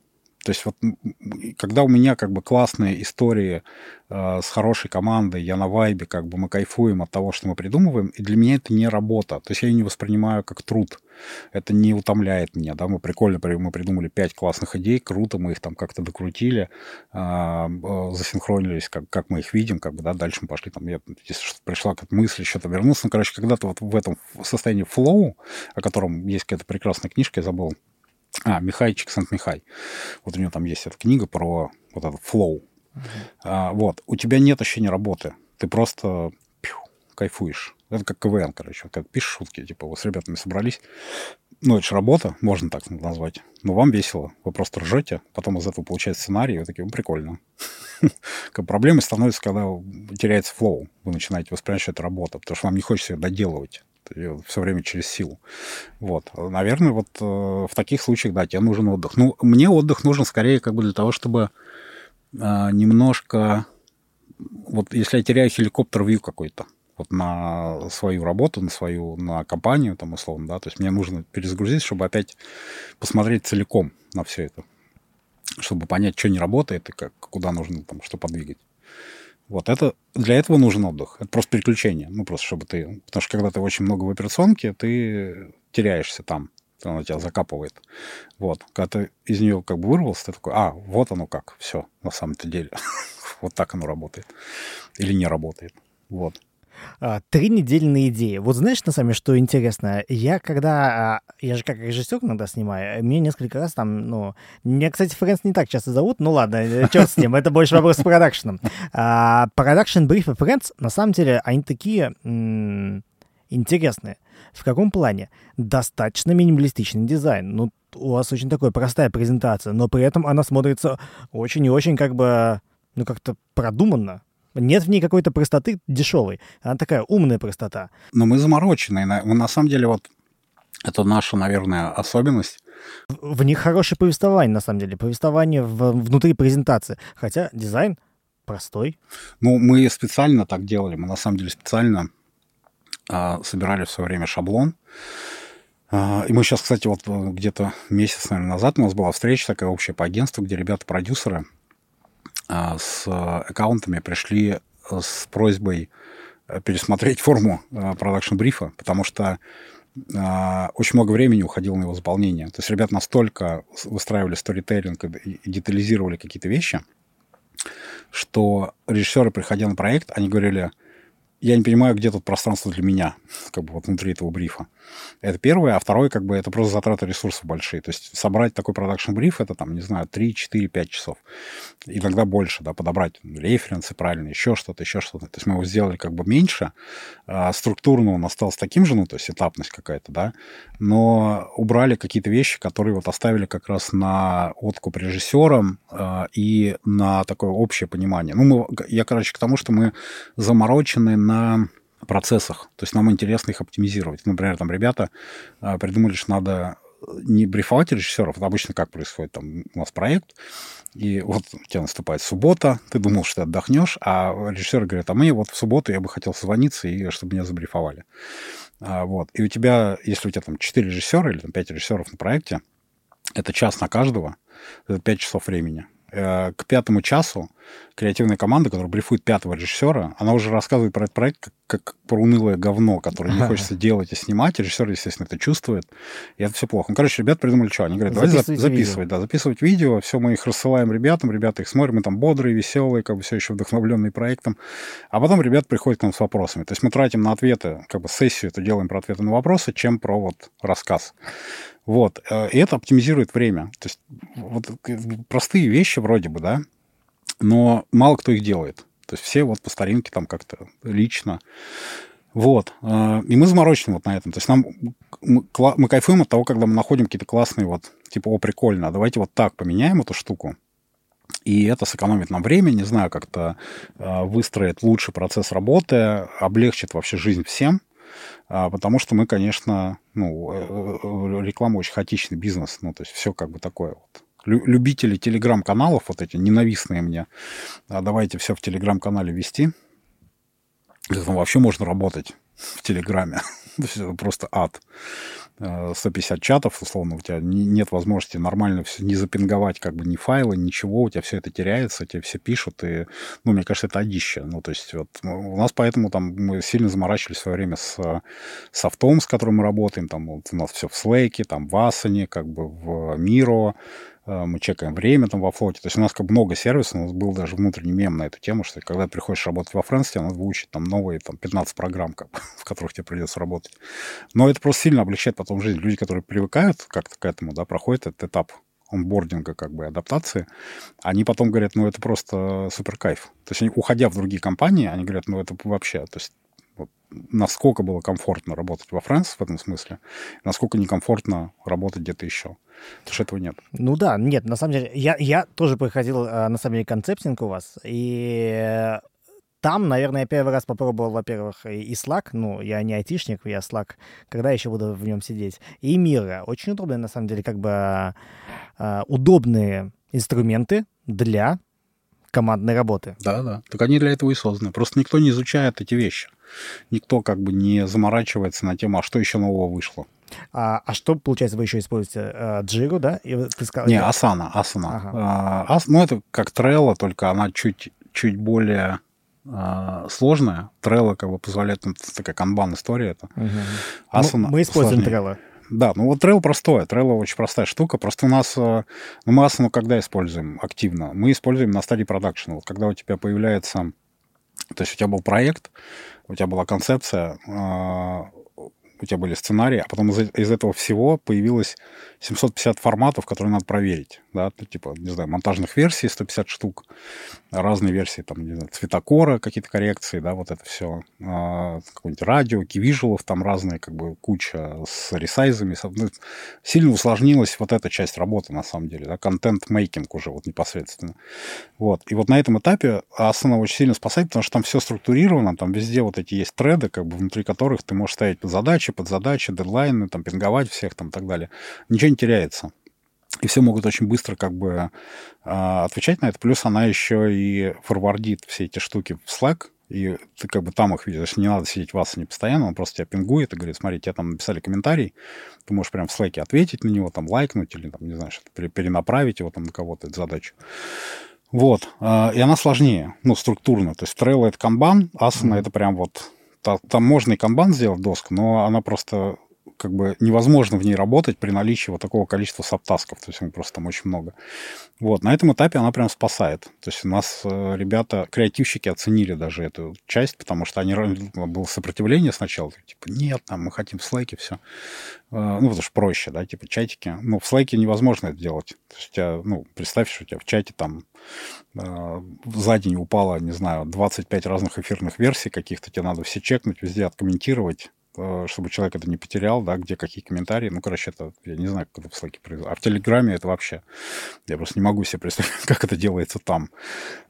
вот. А еще какой-то инструмент ты называл, кроме А, еще есть Float. Это наша внутренняя история. Это про тайм-менеджмент, про часы. Это штука, которая очень сильно а, помогает и спасает во время ньюбиза. Потому что ньюбиз — это самый... Это хаос который привносится в агентство. Если не было бы Ньюбиза, все было бы вообще замечательно, да, все четко, по часам, все понимают, что надо делать. Ньюбиз — это всегда как бы вот эта доля хаоса в процессах. И э, в Ньюбизе что важно? Важно очень быстро принимать решения. У тебя нет времени на... А мы сейчас прикинем, кто у нас там чем занимается, посчитаем время там и так далее. Сори, мы уже как бы закончили тендер к этому моменту. Вот, поэтому там очень важна скорость. А Flow — это штука, которая просто позволяет тебе видеть, чем заняты люди, делать некий прогноз на какой-то период, там, ну, на две недели, на три недели, он довольно точный. Ну, как условно, тебе не надо да, прям до минуты понимать, да, ну, в часах ты примерно понимаешь, какая загрузка у людей. И ты можешь очень быстро определять команду, которая будет на проекте, э, зная, когда эти люди уходят в отпуск, зная, какая у них загрузка на ближайшие проекты, понимая, что часть из этих проектов это там вот называется tentative, то есть они не подтвержденные. Ну, это как раз тендеры, по которым ты ждешь результат, например.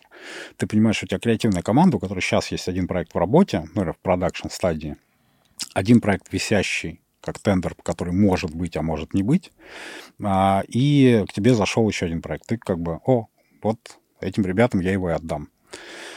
Вот. А, ну и плюс она позволяет тебе еще там разные вещи экономически просто прикидывать, там считать, э, когда проект, ну такая сигнальная система, то есть проект вышел за пределы бюджета, она тебе сигнализирует, что типа аларм, аларм, надо либо доп-косты выставлять, либо там уменьшать объем работ, либо еще что-то. Ну, то есть она, ну, считая просто часы, опять же, очень примерная, то есть нельзя на нее ориентироваться там, на 100%, верить, вот что вот все, как она сказала, так и надо делать.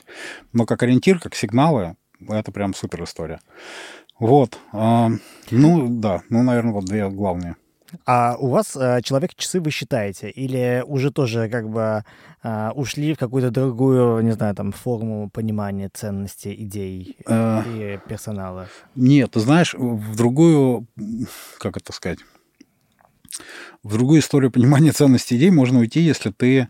Э, это работает только в одной модели. Когда у тебя настолько крутой бренд твоего агентства, что ты можешь продавать истории за какой-то ценник, про который не спрашивают, из чего он состоит. Вот просто ты приходишь и говоришь, вот столько. Тебе говорят, а мы не согласны. Ты говоришь, ну тогда до свидания. В этой ситуации это работает. Когда ты не такой, э, или когда ты слишком большой, у тебя большие очень клиенты, у которых просто система проверки э, выстроена таким образом, что они проверяют эти вещи, да, куда потрачены деньги, на что там и так далее, то ты вынужден использовать другие методы. Ты не можешь вот прийти и сказать, типа, этот проект будет стоить там 3 миллиона или 5 миллионов или 10 и тебя, а тебя спросят, обоснуй. Ты говоришь, ну, потому что я там такое-то агентство. Мне говорят, ну и что? неважно, как бы обоснуй. Вот начинаешь обосновывать. Ну, то есть, на самом деле, по часовке это редкая все-таки история, вот прям с точки зрения проверок клиентов, там, да, как бы, а что, куда у вас потратили. Это такой уже, когда вы доходите до почасовки, это значит, что все отношения с этим клиентом нарушены настолько, что уже как бы все. Ну, то есть вы дошли до, до, до точки, когда вы начинаете, знаешь, по мелочам, как вот в, в парах, да, как бы, а ты вот носки не туда бросать. Ну, все, ну, носки ни при чем, да, проблема где-то выше. Вот здесь такая же история. Но это скорее нужно, вот я говорю, нам это нужно как сигнальная система. То есть эта вещь показывает, что вы вышли за рамки бюджета или скоро за них выйдете. Без подсчета часов это невозможно определить. То есть мы просто жили в формате, когда у нас не было, например, такой, этой штуки. И мы жили в формате, что может быть, кстати, это одна из причин, почему у нас были более яркие проекты раньше, потому что мы могли упороться и потратить на один проект столько ресурсов, чтобы сделать его прикольным и крутым, а, что он был экономически максимально невыгодный в итоге, но был очень яркий потому что мы там, не знаю, а давайте мы позовем на, на этот проект не одну команду, а сразу три, а, а давайте мы будем а, пилить и допиливать все по ночам и, и до утра, и когда, ну, не потому что, опять же, надо, а потому что хочется, и надо сделать круто, и пофигу, сколько это стоит нам самим, да, условно. Вот, то есть с точки экономики такой вариант, ну, он бредовый. Ну, как бы, то есть это, ты, ты не можешь это контролировать. А с точки зрения, как бы, вайба проектов, наверное, это дает какой-то вот этот, вот, вот этот эффект. Вот, но не знаю, мне кажется, что можно найти какой-то баланс. Ну, то есть, как бы, эта штука, это не попытка контроля там за ребятами, а что то ничего не делаешь там, да, вот. Просто креатив э, часто вот этот инструмент вот так воспринимает. Чтобы контролировать мое время и приходить ко мне и говорить, ага, а вот у тебя в, в прошлый вторник было 0 часов загрузки, чем ты был занят? Но это, ну, как бы тоже бред. То есть это бессмысленно.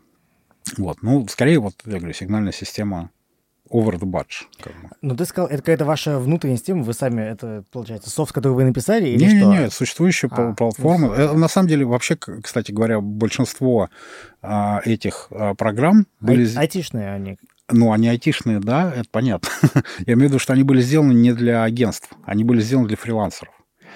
А, потому что э, вот эта распределенная командная работа, когда ну, весь мир живет в этой парадигме уже довольно долгое время, а контролировать людей, которые не находятся у тебя в штате под боком, как бы еще и в разных временных поясах и все остальное, вот для ремоут работы были созданы вот эти инструменты. И они там, конечно, обоснованы. Ну и для фрилансеров в том числе, да, потому что тебе там как бы у тебя нет...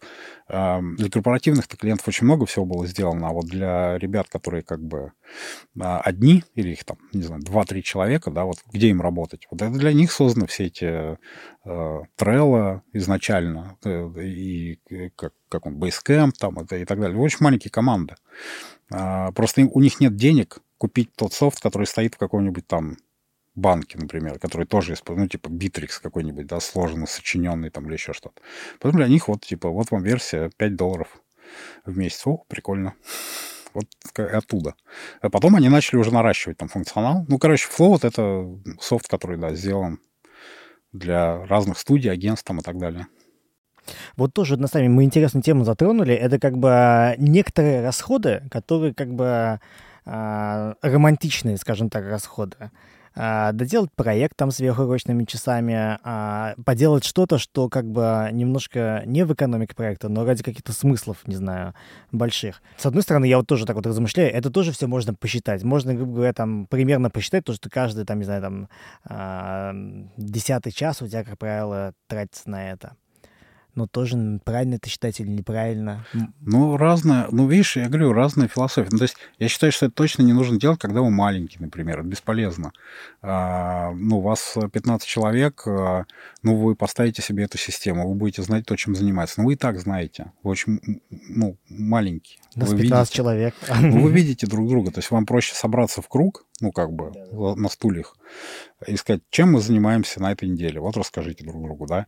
А когда приходит ньюбис, как правило, в таких командах, опять же, проще понять, кто за него возьмется, потому что ресурсов мало, и, а, а амбиций много и желание взять побольше проектов разных. Отсюда идет история, там, «Ну, давайте на выходных поделаем, давайте вечером посидим, там, еще, ну, как бы, какие-то такие темы. То есть давайте проинвестируем свое время во что-то интересное, чтобы получилось прикольно. А когда вы маленькие, это происходит естественным образом. Вам не надо, как бы, себя типа челленджей, да, и подначивать. Вот просто, ну, вот такие. Вот. Проблема начинается, когда вы растете. Все проблемы начинаются во время роста, не во время, как бы, вот э, мы маленькие, нам кайфово. А, вот там начинается челлендж. А как, как вот баланс это соблюдать? Потому что вот у тебя команда выросла, ты уже не можешь как бы делать, чтобы 80% твоих проектов были вот такими. Вот типа прикольно зафигачим, ничего, что денег не заработаем, так не получится. Потому что в конце месяца к тебе придут люди и скажут, где наша зарплата?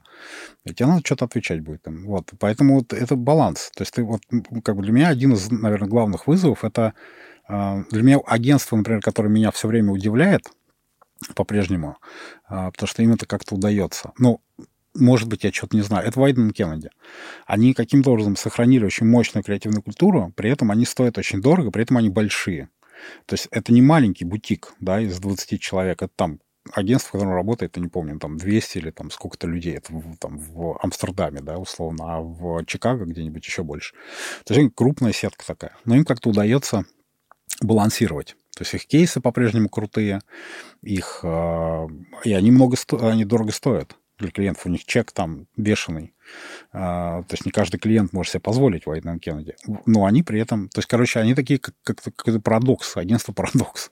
Для меня, по крайней мере. Вот. И мне любопытно, вот как, как им это удалось, да, как, как им получилось настроить такую историю. А как вам в свое время получилось э, закорешиться с Дрога 5? А, а, причем, как бы, я вот не знаю, я вот когда думал, как, наверное, наверное, на каком-то рекламном фестивале, может быть, какие-нибудь там канские, или вы, вы пересеклись, э, поняли то, что у вас хороший вайб, и договорились.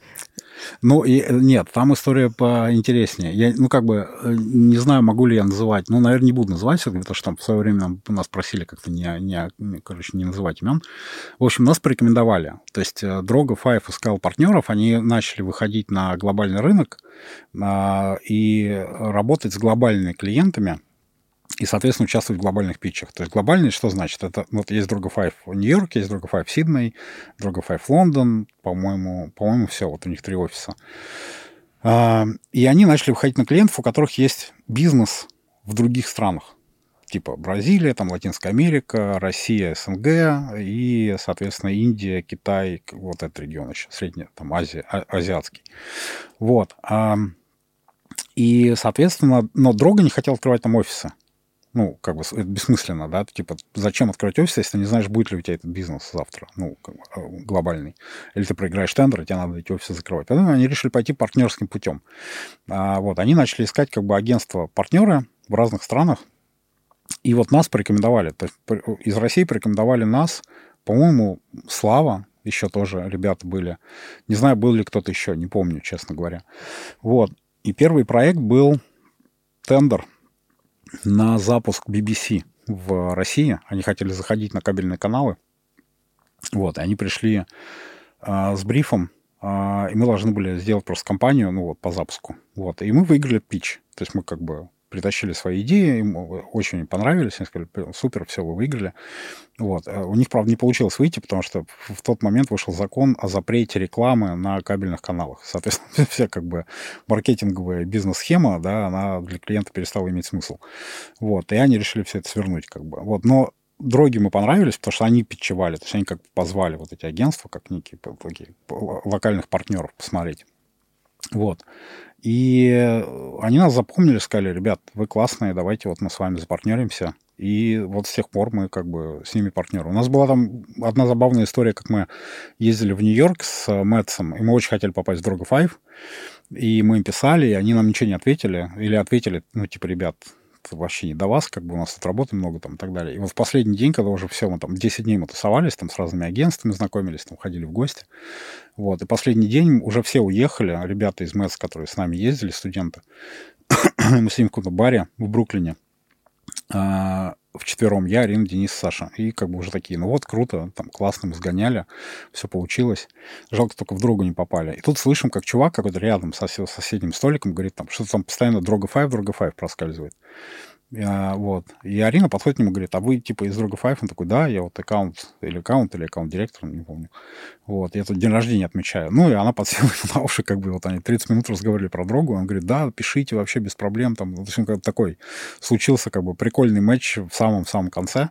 Вот, это еще до того, как мы стали партнерами. То есть просто мы хотели в гости к ним попасть. Вот, а потом, да, вот получилась такая тема. А, ну хорошо, просто я подумал, то, что вы стали партнерами, потом вы пишете, ну что, мы приехали, вы где? Хм. А такие, ой, что-то не, не, знаю, не, работы много, ой, что-то не, знаю. Они на самом деле очень классные ребята. То есть вот по общению, сколько мы раз там с ними на проектах общались с командой, и когда они стали еще больше, когда они стали частью Accenture, как бы и так далее, очень приятные люди.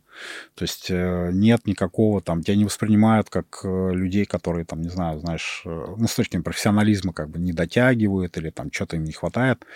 А, всегда супер позитивно, всегда как бы дают тебе понятный фидбэк, э, э, где надо тебя там могут практиковать, что вот здесь надо там вот это докрутить, еще что-то, но все в таком очень позитивном ключе. Это, вот, это конечно, супер приятная черта вот а, международных агентств, они, ну, как бы там крайне не распространена культура чморения. Такое, знаешь, вот как у нас там часто, вот ты вообще там неудачник там и так далее. Ну, не знаю, по крайней мере, из моего опыта вот общения с этими людьми как бы не возникало ощущения, что там это есть. Ну, или в больших масштабах есть, да. Вот. А, и это прикольно. То есть это как бы тебя мотивирует делать какие-то прикольные вещи. А какие были такие, вот, знаешь ли, моменты э, в, истории вашего агентства, которые, типа, окрыляли так, то, что было ощущение, то, что, о боже мой, у нас получается уже так многое, там, не знаю, может быть, там съемки где-то там за рубежом, может быть, опять-таки, те моменты, когда Droga Five вас э, приглашали стать партнерами, может быть, вот какие такие моменты, например, ты можешь Ну, Droga Five точно один из таких моментов, когда ты как бы к тебе, тебе ну, пишет агентство легендарное, которое там ты вообще боготворишь и смотришь их кейсы, бизнеса, а тебе пишут эти ребята и говорят, типа, давайте будем партнерами, ты, конечно, такой, что? типа, э, э, это сон или что? Что происходит вообще? А, вот. А потом а, была история, когда они же нас порекомендовали, это было забавно, Дрога Файв нас порекомендовали Вайден Кеннеди. И Вайден Кеннеди уже нам написали. И мы такие, типа, что второй раз? ну, типа, что происходит вообще? Вот. Ну, там не, в итоге ничего не получилось, но это было любопытно. То есть, как бы, какой-то это такой вайб.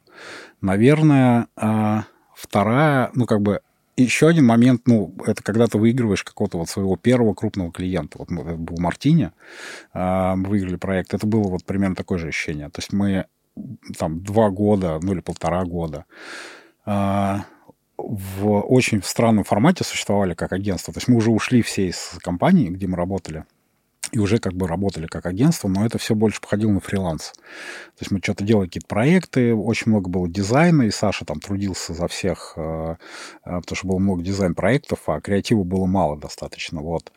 А, и потом вот случился проект с Мартини, и мы выигрываем, мы, конечно, такие, типа, вау, ну, то есть это очень круто, это большой клиент, типа, мы смогли, мы выиграли. Ну и дальше, э, когда ты понимаешь, что это не, случайность, да, что, типа, ты все-таки умеешь что-то делать, ты все-таки ценен, ты все-таки там делаешь классные вещи, наверное, этот момент. И... А это было какой-то, не знаю, большой ролик, большой кампейн или там Боль... обслуживание? Ну, они пришли, у них была смена а, стратегии, смена позиционирования. То есть Мартини это всегда же в России был вот от Дольче Вита, черно-белая Италия, Мастрояние и все такое.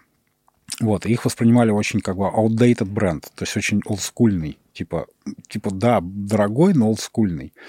А, вот, и им надо было полностью вообще все поменять, но там была очень крутая команда, прям мега крутая. А чуваки делали просто Э, очень классные вещи. Они, они изменили вообще все. То есть они, они изменили коктейли, с которыми вы, вот до сих пор все их пьют, эти Фиера, а, Мартини, там еще какие-то да, штуки. Вот это с того времени. То есть они, они поменяли всю коктейльную карту при работе с Хорекой. А, они начали делать очень крутые ивенты. Это были Martini Art Love, Martini Art Club, такие как бы бренд-сателлиты, да, такие саб-бренды какие-то под эгидой Мартини в искусстве и концерте, концертах. А, вот. Они начали делать много разной коммуникации э, с точки там диджитал каких-то вещей. Вот. И это было очень клево, потому что был вот, ну, как бы проект, который мы выиграли, в итоге это была адаптация манифеста, по сути, нового, с которым они выходили. Им надо было как-то адаптировать текст, который там к ним прилетел. Мы к ним просто пришли с э, таким муд-видео. Мы собрали там ролик из э, каких-то там фильмов, клипов, там, короче, ну, под, под, под этот текст.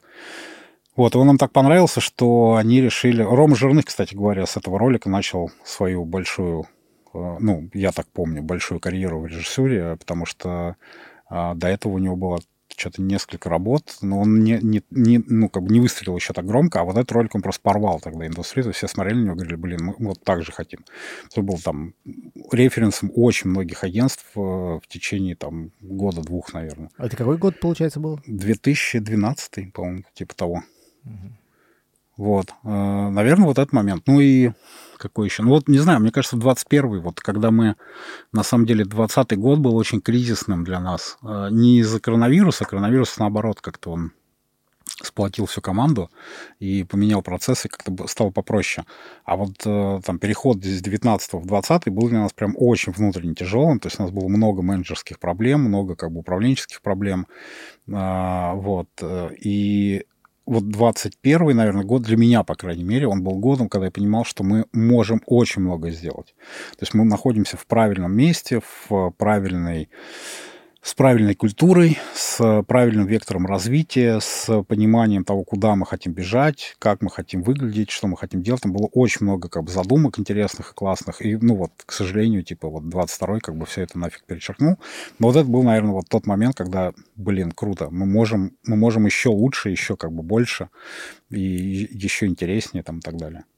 Победы на фестивалях тебе значимые или не сильно значимые? Ну, для меня лично нет ну, у нас, мы даже смеялись над этой историей, но у нас мы практически ничего не селебрейтили, никогда не отмечали. Вот мы выиграли Каны, и там в офисе я помню реакцию, там, типа, мы выиграли Каны, и там, типа, уху, что-то вот такое было.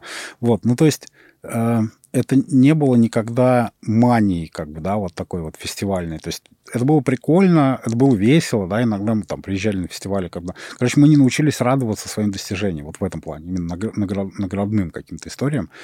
Наверное, мы отчасти, ну, ну или я там, не знаю, перегорел уже в какой-то момент, потому что у меня были награды и до этого, ну, не Канны, как бы, условно, но Канны для меня никогда не были прям вот самоцелью, вот, типа, вот надо выиграть Канны, просто и ты как маньяк ходишь и там вот выиграть, выиграть, выиграть, вот, лишь бы, лишь бы, а потом, типа, что дальше? Ты ничего, вот еще одни Канны, еще одни Канны, ну, как, типа, ну, окей, ну, там, фестиваль, мне нравится сам процесс придумывания фестивальных проектов, потому что он как бы прикольный, интересный, ты можешь как бы найти какую-то идею, вот мне нравился поиск идей, вот сам процесс, это, это прикольно было.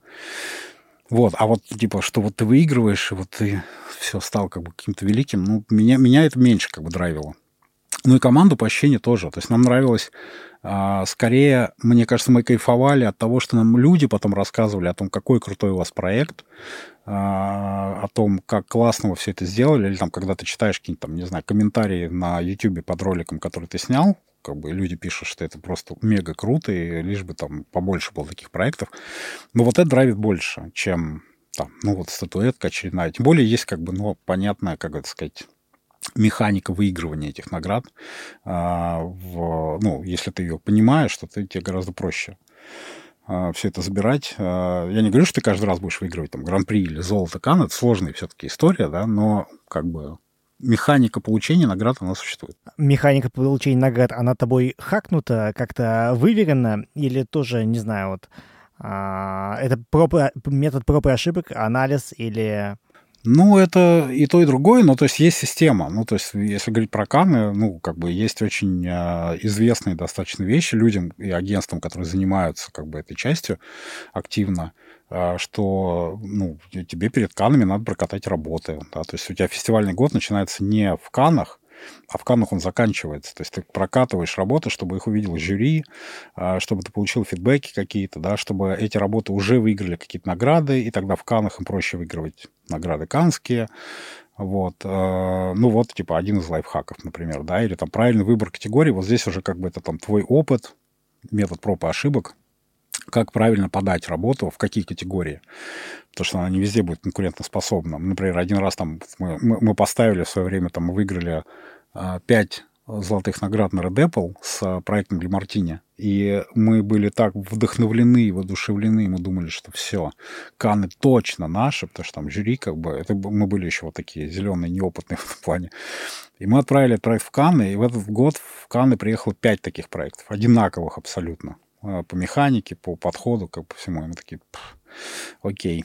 Вот. Э, ну и плюс, э, Канны очень сложно сделать. Ну, в смысле, вот проект, который бы удался настолько на всех этапах, что в итоге получился канский кейс, это очень большая степень, ну, как бы фактор удачи. Потому что все должно совпасть. Вообще все. Значим ли сторона клиента в этом случае? Конечно, конечно. Ну, у нас оба проекта, которые мы, с которыми мы брали Канны, ну вот UTair и э, Google, э, сторона клиента была супер значима. В Гугле мы вообще идею придумывали на совместном воркшопе, то есть это была как бы общая работа.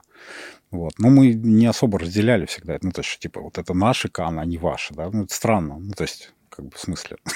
Для нас самый кайф, на самом деле, вот от чего мы кайфуем? От того, что нам удается делать проекты, которые э, выигрывают разные фестивали. То есть вот он, проект может выиграть там креативный фестиваль и может выиграть фестиваль эффективности. Вот это сложно.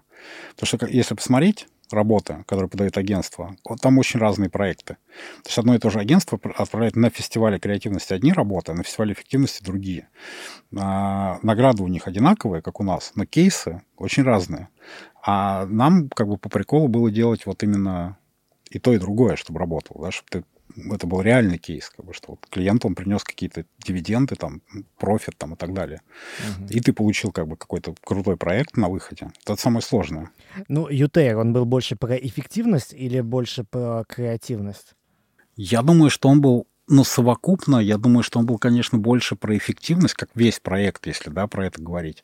Я думаю, что в Канах он взял, потому что ребята очень правильно его подали. Вот там сработала, мне кажется, подача. То есть не, не сам проект, не сам как бы креатив в него заложенный, а, хотя он тоже был там, ну, интересный, классный, там эти были старые эти дома, как бы это триггернули очень сильно российское общество, там люди писали про это, что типа, как, типа, нифига себе, так можно, там про, про нее даже Лебедев написал, он никогда не пишет про рекламу, а, ну, как бы, ну, вот в этот про это написал, он говорит, это единственный проект, в котором Россию показали а, такой, какая она есть, и при этом тебе не противно.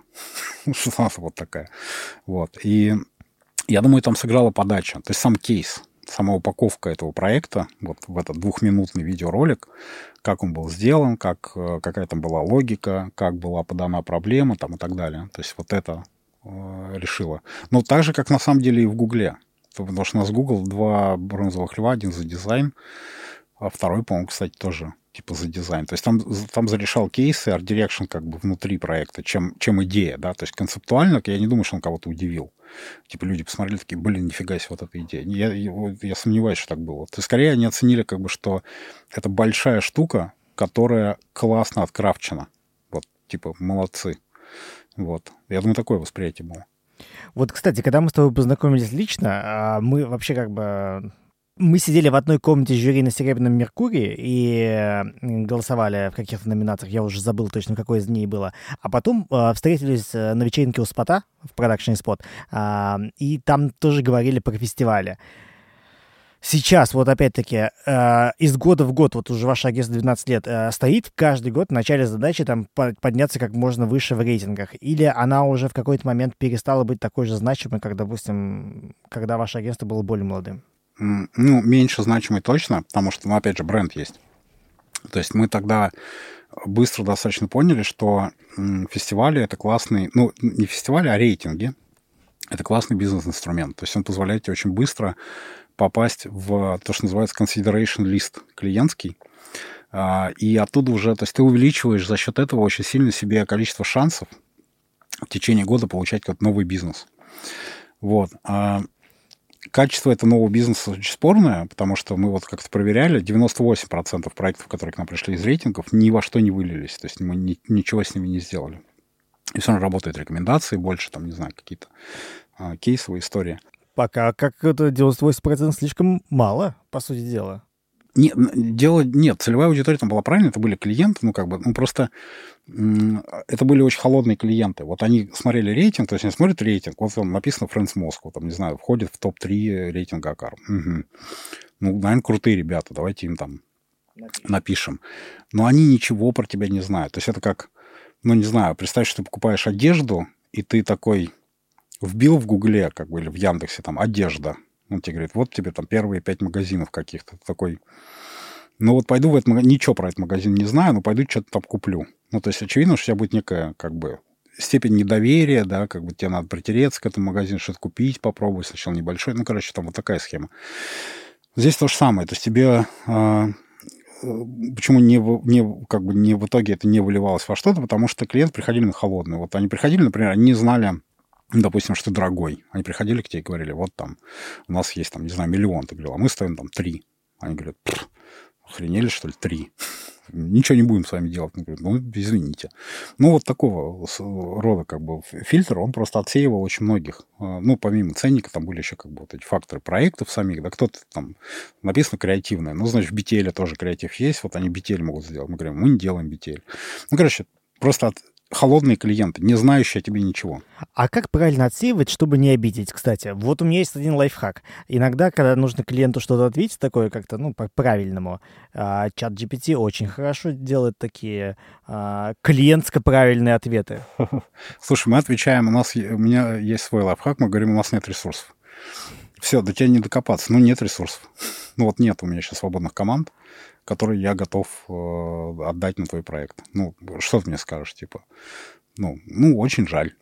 ну, как бы в следующий раз, может, попробуем.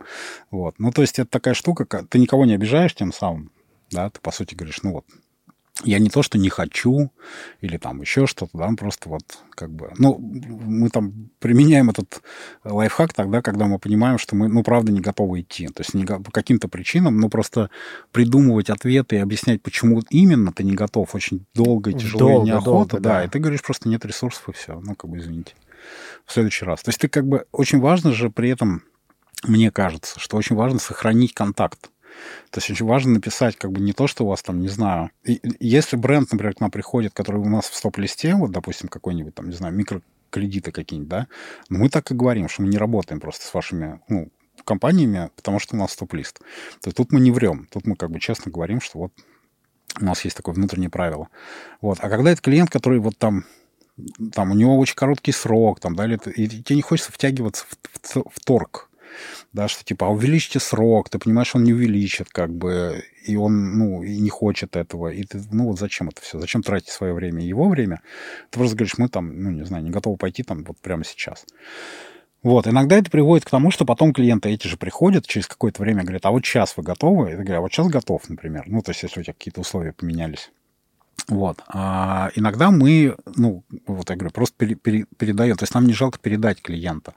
Если мы понимаем, что он не в нас, а, мы, мы иногда рекомендуем там своих конкурентов, например, да, говорим, вот ребята хорошие, они просто лучше это делают, чем мы, например. Или они это делают, а мы это не делаем. Вот сходите к ним.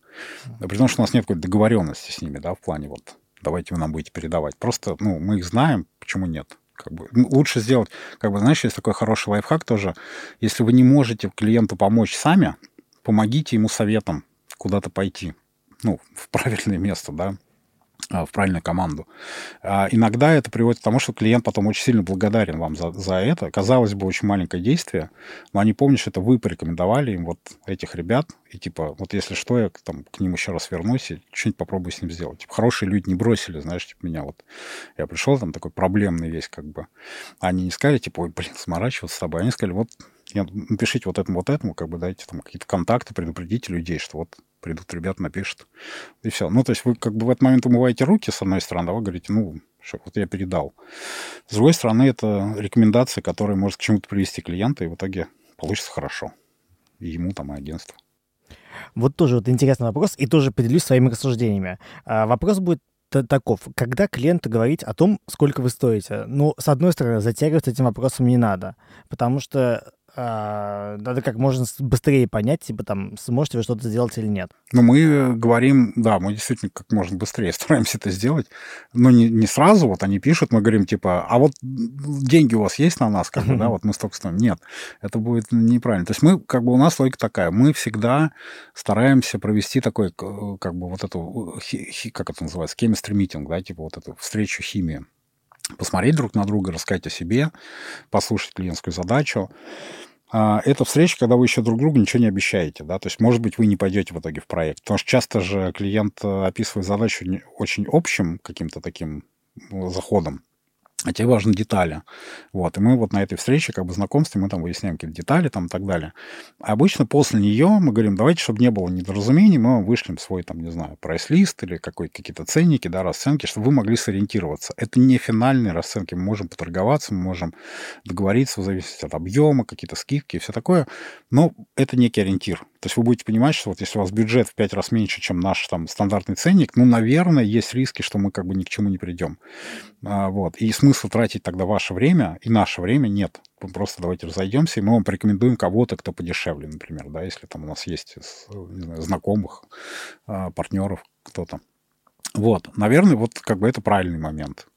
Потому что самое неправильное разработать, вот самое неправильное, эту ошибку делают, мне кажется, тоже, ну, какие-то, может быть, молодые агентства, это придумать, это войти в, как бы в, с клиентом в отношения, то есть я имею в виду сказать, подтвердить, что вы участвуете в проекте, придумать идеи, все как бы красиво упаковать, прийти к нему и сказать, вот идея, а вот ценник. Потому что в этот момент происходит, для клиента в голове происходит подстава. То есть он влюбился в идею и видит ценник, который, на который он не рассчитывал и он начинает вас очень сильно ненавидеть в этот момент. Э, это проблема. Вот так да. делать не надо. Мы вообще вот, кстати, придумали а, то, что мне вот недавно понравилось. Один продакшн присылает а, св- свой а, шоурил. Они, точнее, не шоурил, а типа, что они могут делать. И они, причем такие молодцы, они сделали вот три категории работ. Вот типа там 500-900 тысяч рублей, вот, типа, там, полтора миллиона, три миллиона, вот, типа, пять миллионов, восемь миллионов, типа, такого. И мне понравилось это, потому что, как бы, я сразу понял, ага, они могут работать и с лоу-баджетом, и э, с большим баджетом. Про качество, как бы, ладно, про качество не будем говорить, потому что, как бы, это уже третий вопрос. Но с, с этой точки зрения, мне кажется, они хорошо отсеяли меня, с, ну, как сказать, не отсеяли меня, как бы, дали мне четкое э, понимание о себе. Плюс э, дальше у нас такая недавно возникла мысль. Э, мы часто сталкиваемся с клиентами, ну, вообще мы, как бы, мы и креативное агентство, и продакшн. Мы что-то и снимаем, что-то и придумываем. У нас есть, как бы, такая вот... Так сказать, компетенции креатива. Да, может быть, там с точки зрения стратегии и медиабайинга у нас там не все хватает, но, тем не менее, к нам могут приходить разные клиенты. Мы придумали, надо, короче, сделать тоже для них не только, там, не знаю, рейд-карту, сколько там мы стоим, но в том числе, а как правильно с нами работать. Там, типа, как мы делаем брифинг, что такое брифинг вообще, а, как мы делаем то-то, то-то, а, дальше, дальше, дальше, дальше. Что будет из себя представлять наша презентация идей, чтобы каждый раз не отвечать, а, а, почему идея стоит столько. И, короче, вот сделать такой вот один красивый, понятный, там, 15-страничный документ, мне кажется. Ну, вот это так. хорошая, да, штука. Ну, то есть это просто всегда облегчает жизнь клиенту с точки зрения понимания. Процесс же очень важен, он разный у всех. Да, да. То есть он как бы одинаковый, с одной стороны, а с другой стороны он довольно разный. Как бы есть своя специфика у кого-то. Вот у нас, ну, тоже там есть какие-то свои нюансы. И это как бы один момент. То есть ты структурируешь понимание клиента, как с вами работать, да, это да. Такой, такой гайдбук по использованию там компании. Да. А второй момент — это позволяет засинхрониться на уровне терминов, потому что очень часто терминология прям супер разная у клиентов и у агентств, и у продакшенов, например. Да. То есть они называют это вот что-то одним, ты имеешь в виду другое, потом вы встречаетесь, как бы вы разрабатывали одно, принесли, они говорят, это вообще не то. ну, как вы нас слушали, а ты говоришь, ну, вы вроде вот сказали это слово, а мы думали, что это слово обозначает вот это, а вы думаете, что нас слышали. Ну, короче, тоже такой важный, понятийный, как бы настроить э, словарь, да, что вот мы, мы про одно и то же говорим. Как бы. Да, да, да. Потому что для них очень часто же там, ну, для многих клиентов, я думаю, что терминология, особенно вот, например, это важно а, сегодня, когда многие клиенты заходят только на территорию, допустим, съемочную, да, они никогда не снимали ничего. Да, много таких. Да, и ты такой, тритмент. Они такие, чего? Чего, что такое тритмент? PPM, говоришь. Да, PPM, PPM да, а... такой, окей. Ну, как бы, они из-за этого чувствуют себя неловко, потому что они не понимают, э, а спросить стыдно. Они же как бы профессионалы, да, то есть, и вот они сидят вот в этой нелепой позиции, как бы что... Вот на самом деле, вот когда вот тоже говорил про новых клиентов и вообще портрет нового клиента, да, вот есть такой новый клиент, который никогда не снимал. Ну, вот, грубо ну, говоря. есть, да, да, какая-то а, часть, да ну, не знаю, во всяком случае, в том портфеле там наших клиентов, с кем мы работаем, как бы мы меньше, чем вы, там более такие, как бы, молодые ребята, у нас как бы меньше очень больших клиентов. Ну, у вас, у вас таких клиентов будет больше, да, очевидно, да. да. У нас, ну да, у нас просто в силу специфики, как бы их не так много. Да, и нам вот иногда требуется это. Да, ну для вас, да, у вас другие, как это, другие нюансы. Угу. У нас это там часто связано, как раз со стратегией, мне кажется, у нас вот эта зона, где э, понятийный аппарат, или вот классический термин в креативе, вот этот big idea, э, mm-hmm. или креативная рамка вот тоже. Да. И люди очень разные под этим понимают. И как бы очень важно обсудить, что это такое. А вот такие вещи, как платформа бренда и вообще брендинговые документы, да, да, да, которые вот это, это там туда тоже же, очень туда много. Же, да, да, да. Это вот там. Это вот как раз стратегия, вот все, все, что там связано с этими вещами, там, да, месиво. Ладно, если PPM можно просто не знать, но вот платформа бренда очень много может быть как бы разных типа мнений о том, что это стратегия, что это, коммуникационная стратегия или маркетинговая стратегия? То есть как бы тоже тут а, поняли то, что есть необходимость создания такого вот ликбеза о том, как с нами общаться. Ну, это прикольно, это, это как бы супер правильная штука, мне кажется. Поможет сильно. Вот тоже вот я, режиссерка Полина Варфоломеева сделала классный гайдбук для молодых музыкантов о том, как снимать музыка музыкальные клипы. Вот так вот при приложим ну, в описание. То есть, мне кажется, очень хорошо сделала, очень понятно. И ей намного проще потом каждому музыканту, кто приходит к ней, объяснять. Э, как, ну да. Как Но это вот про, вот я говорю, про вот, вот это удивительно, что а, очень много. Вот мы когда начали в какой-то момент заморачиваться тимворк а, процессами, как команда работает, как э, мы должны взаимодействовать, какие есть как бы какие-то, не знаю, техники, приемы, фасилитации, там, модерации как бы этих процессов, э, выяснилось, что в рекламе-то их практически нет. То есть мы очень неструктурированная индустрия. У нас нет э, внутренних гайдов, у нас нет внутренних подсказок, у нас нет вот этих frequently asking questions, там и все такое. Нет, как бы мы не передаем опыт э, друг другу, это очень плохо. Это, то, чего как раз много в IT. А, когда туда приходишь, ты такой, блин, у тебя там процесс онбординга четко расписан, у тебя там это классно, это классно, это классно. Блин, офигенно. В рекламе вообще ты пришел куда-нибудь работать, привет, вот ты пришел, и все. А, и вот эти вот штуки, да, вот классная штука для молодых музыкантов, потому что это, ну, просто ты упрощаешь, это как раз вот эта заморочка над процессами, ты упрощаешь себе жизнь для того, чтобы не делать этого там много раз, и сильно помогает, когда тебе приходят люди, которые никогда с тобой не работали до этого. Да, да, да, да. И в том числе, в том числе, например, наверное, было бы важно объяснить, в чем будет заключаться клиентский сервис, потому что это же очень как бы это очень важное, очень ценное и очень сложно объяснимое на других примерах, кроме как никогда вы работаете. Но, тем не менее, надо показать эту ценность. Ну, мы сделали, у нас ребята вот заморочились во Friends продюсеры с аккаунтами. Они сделали райдер агентства Friends. Mm-hmm. Мы его засылаем в продакшн и говорим, вот э, это наш райдер, мы вот по райдеру работаем. То есть там, типа, что покупать нам на площадку. Ну, какие-то такие моменты. То есть они вроде мелочи, но на самом деле они как бы влияют.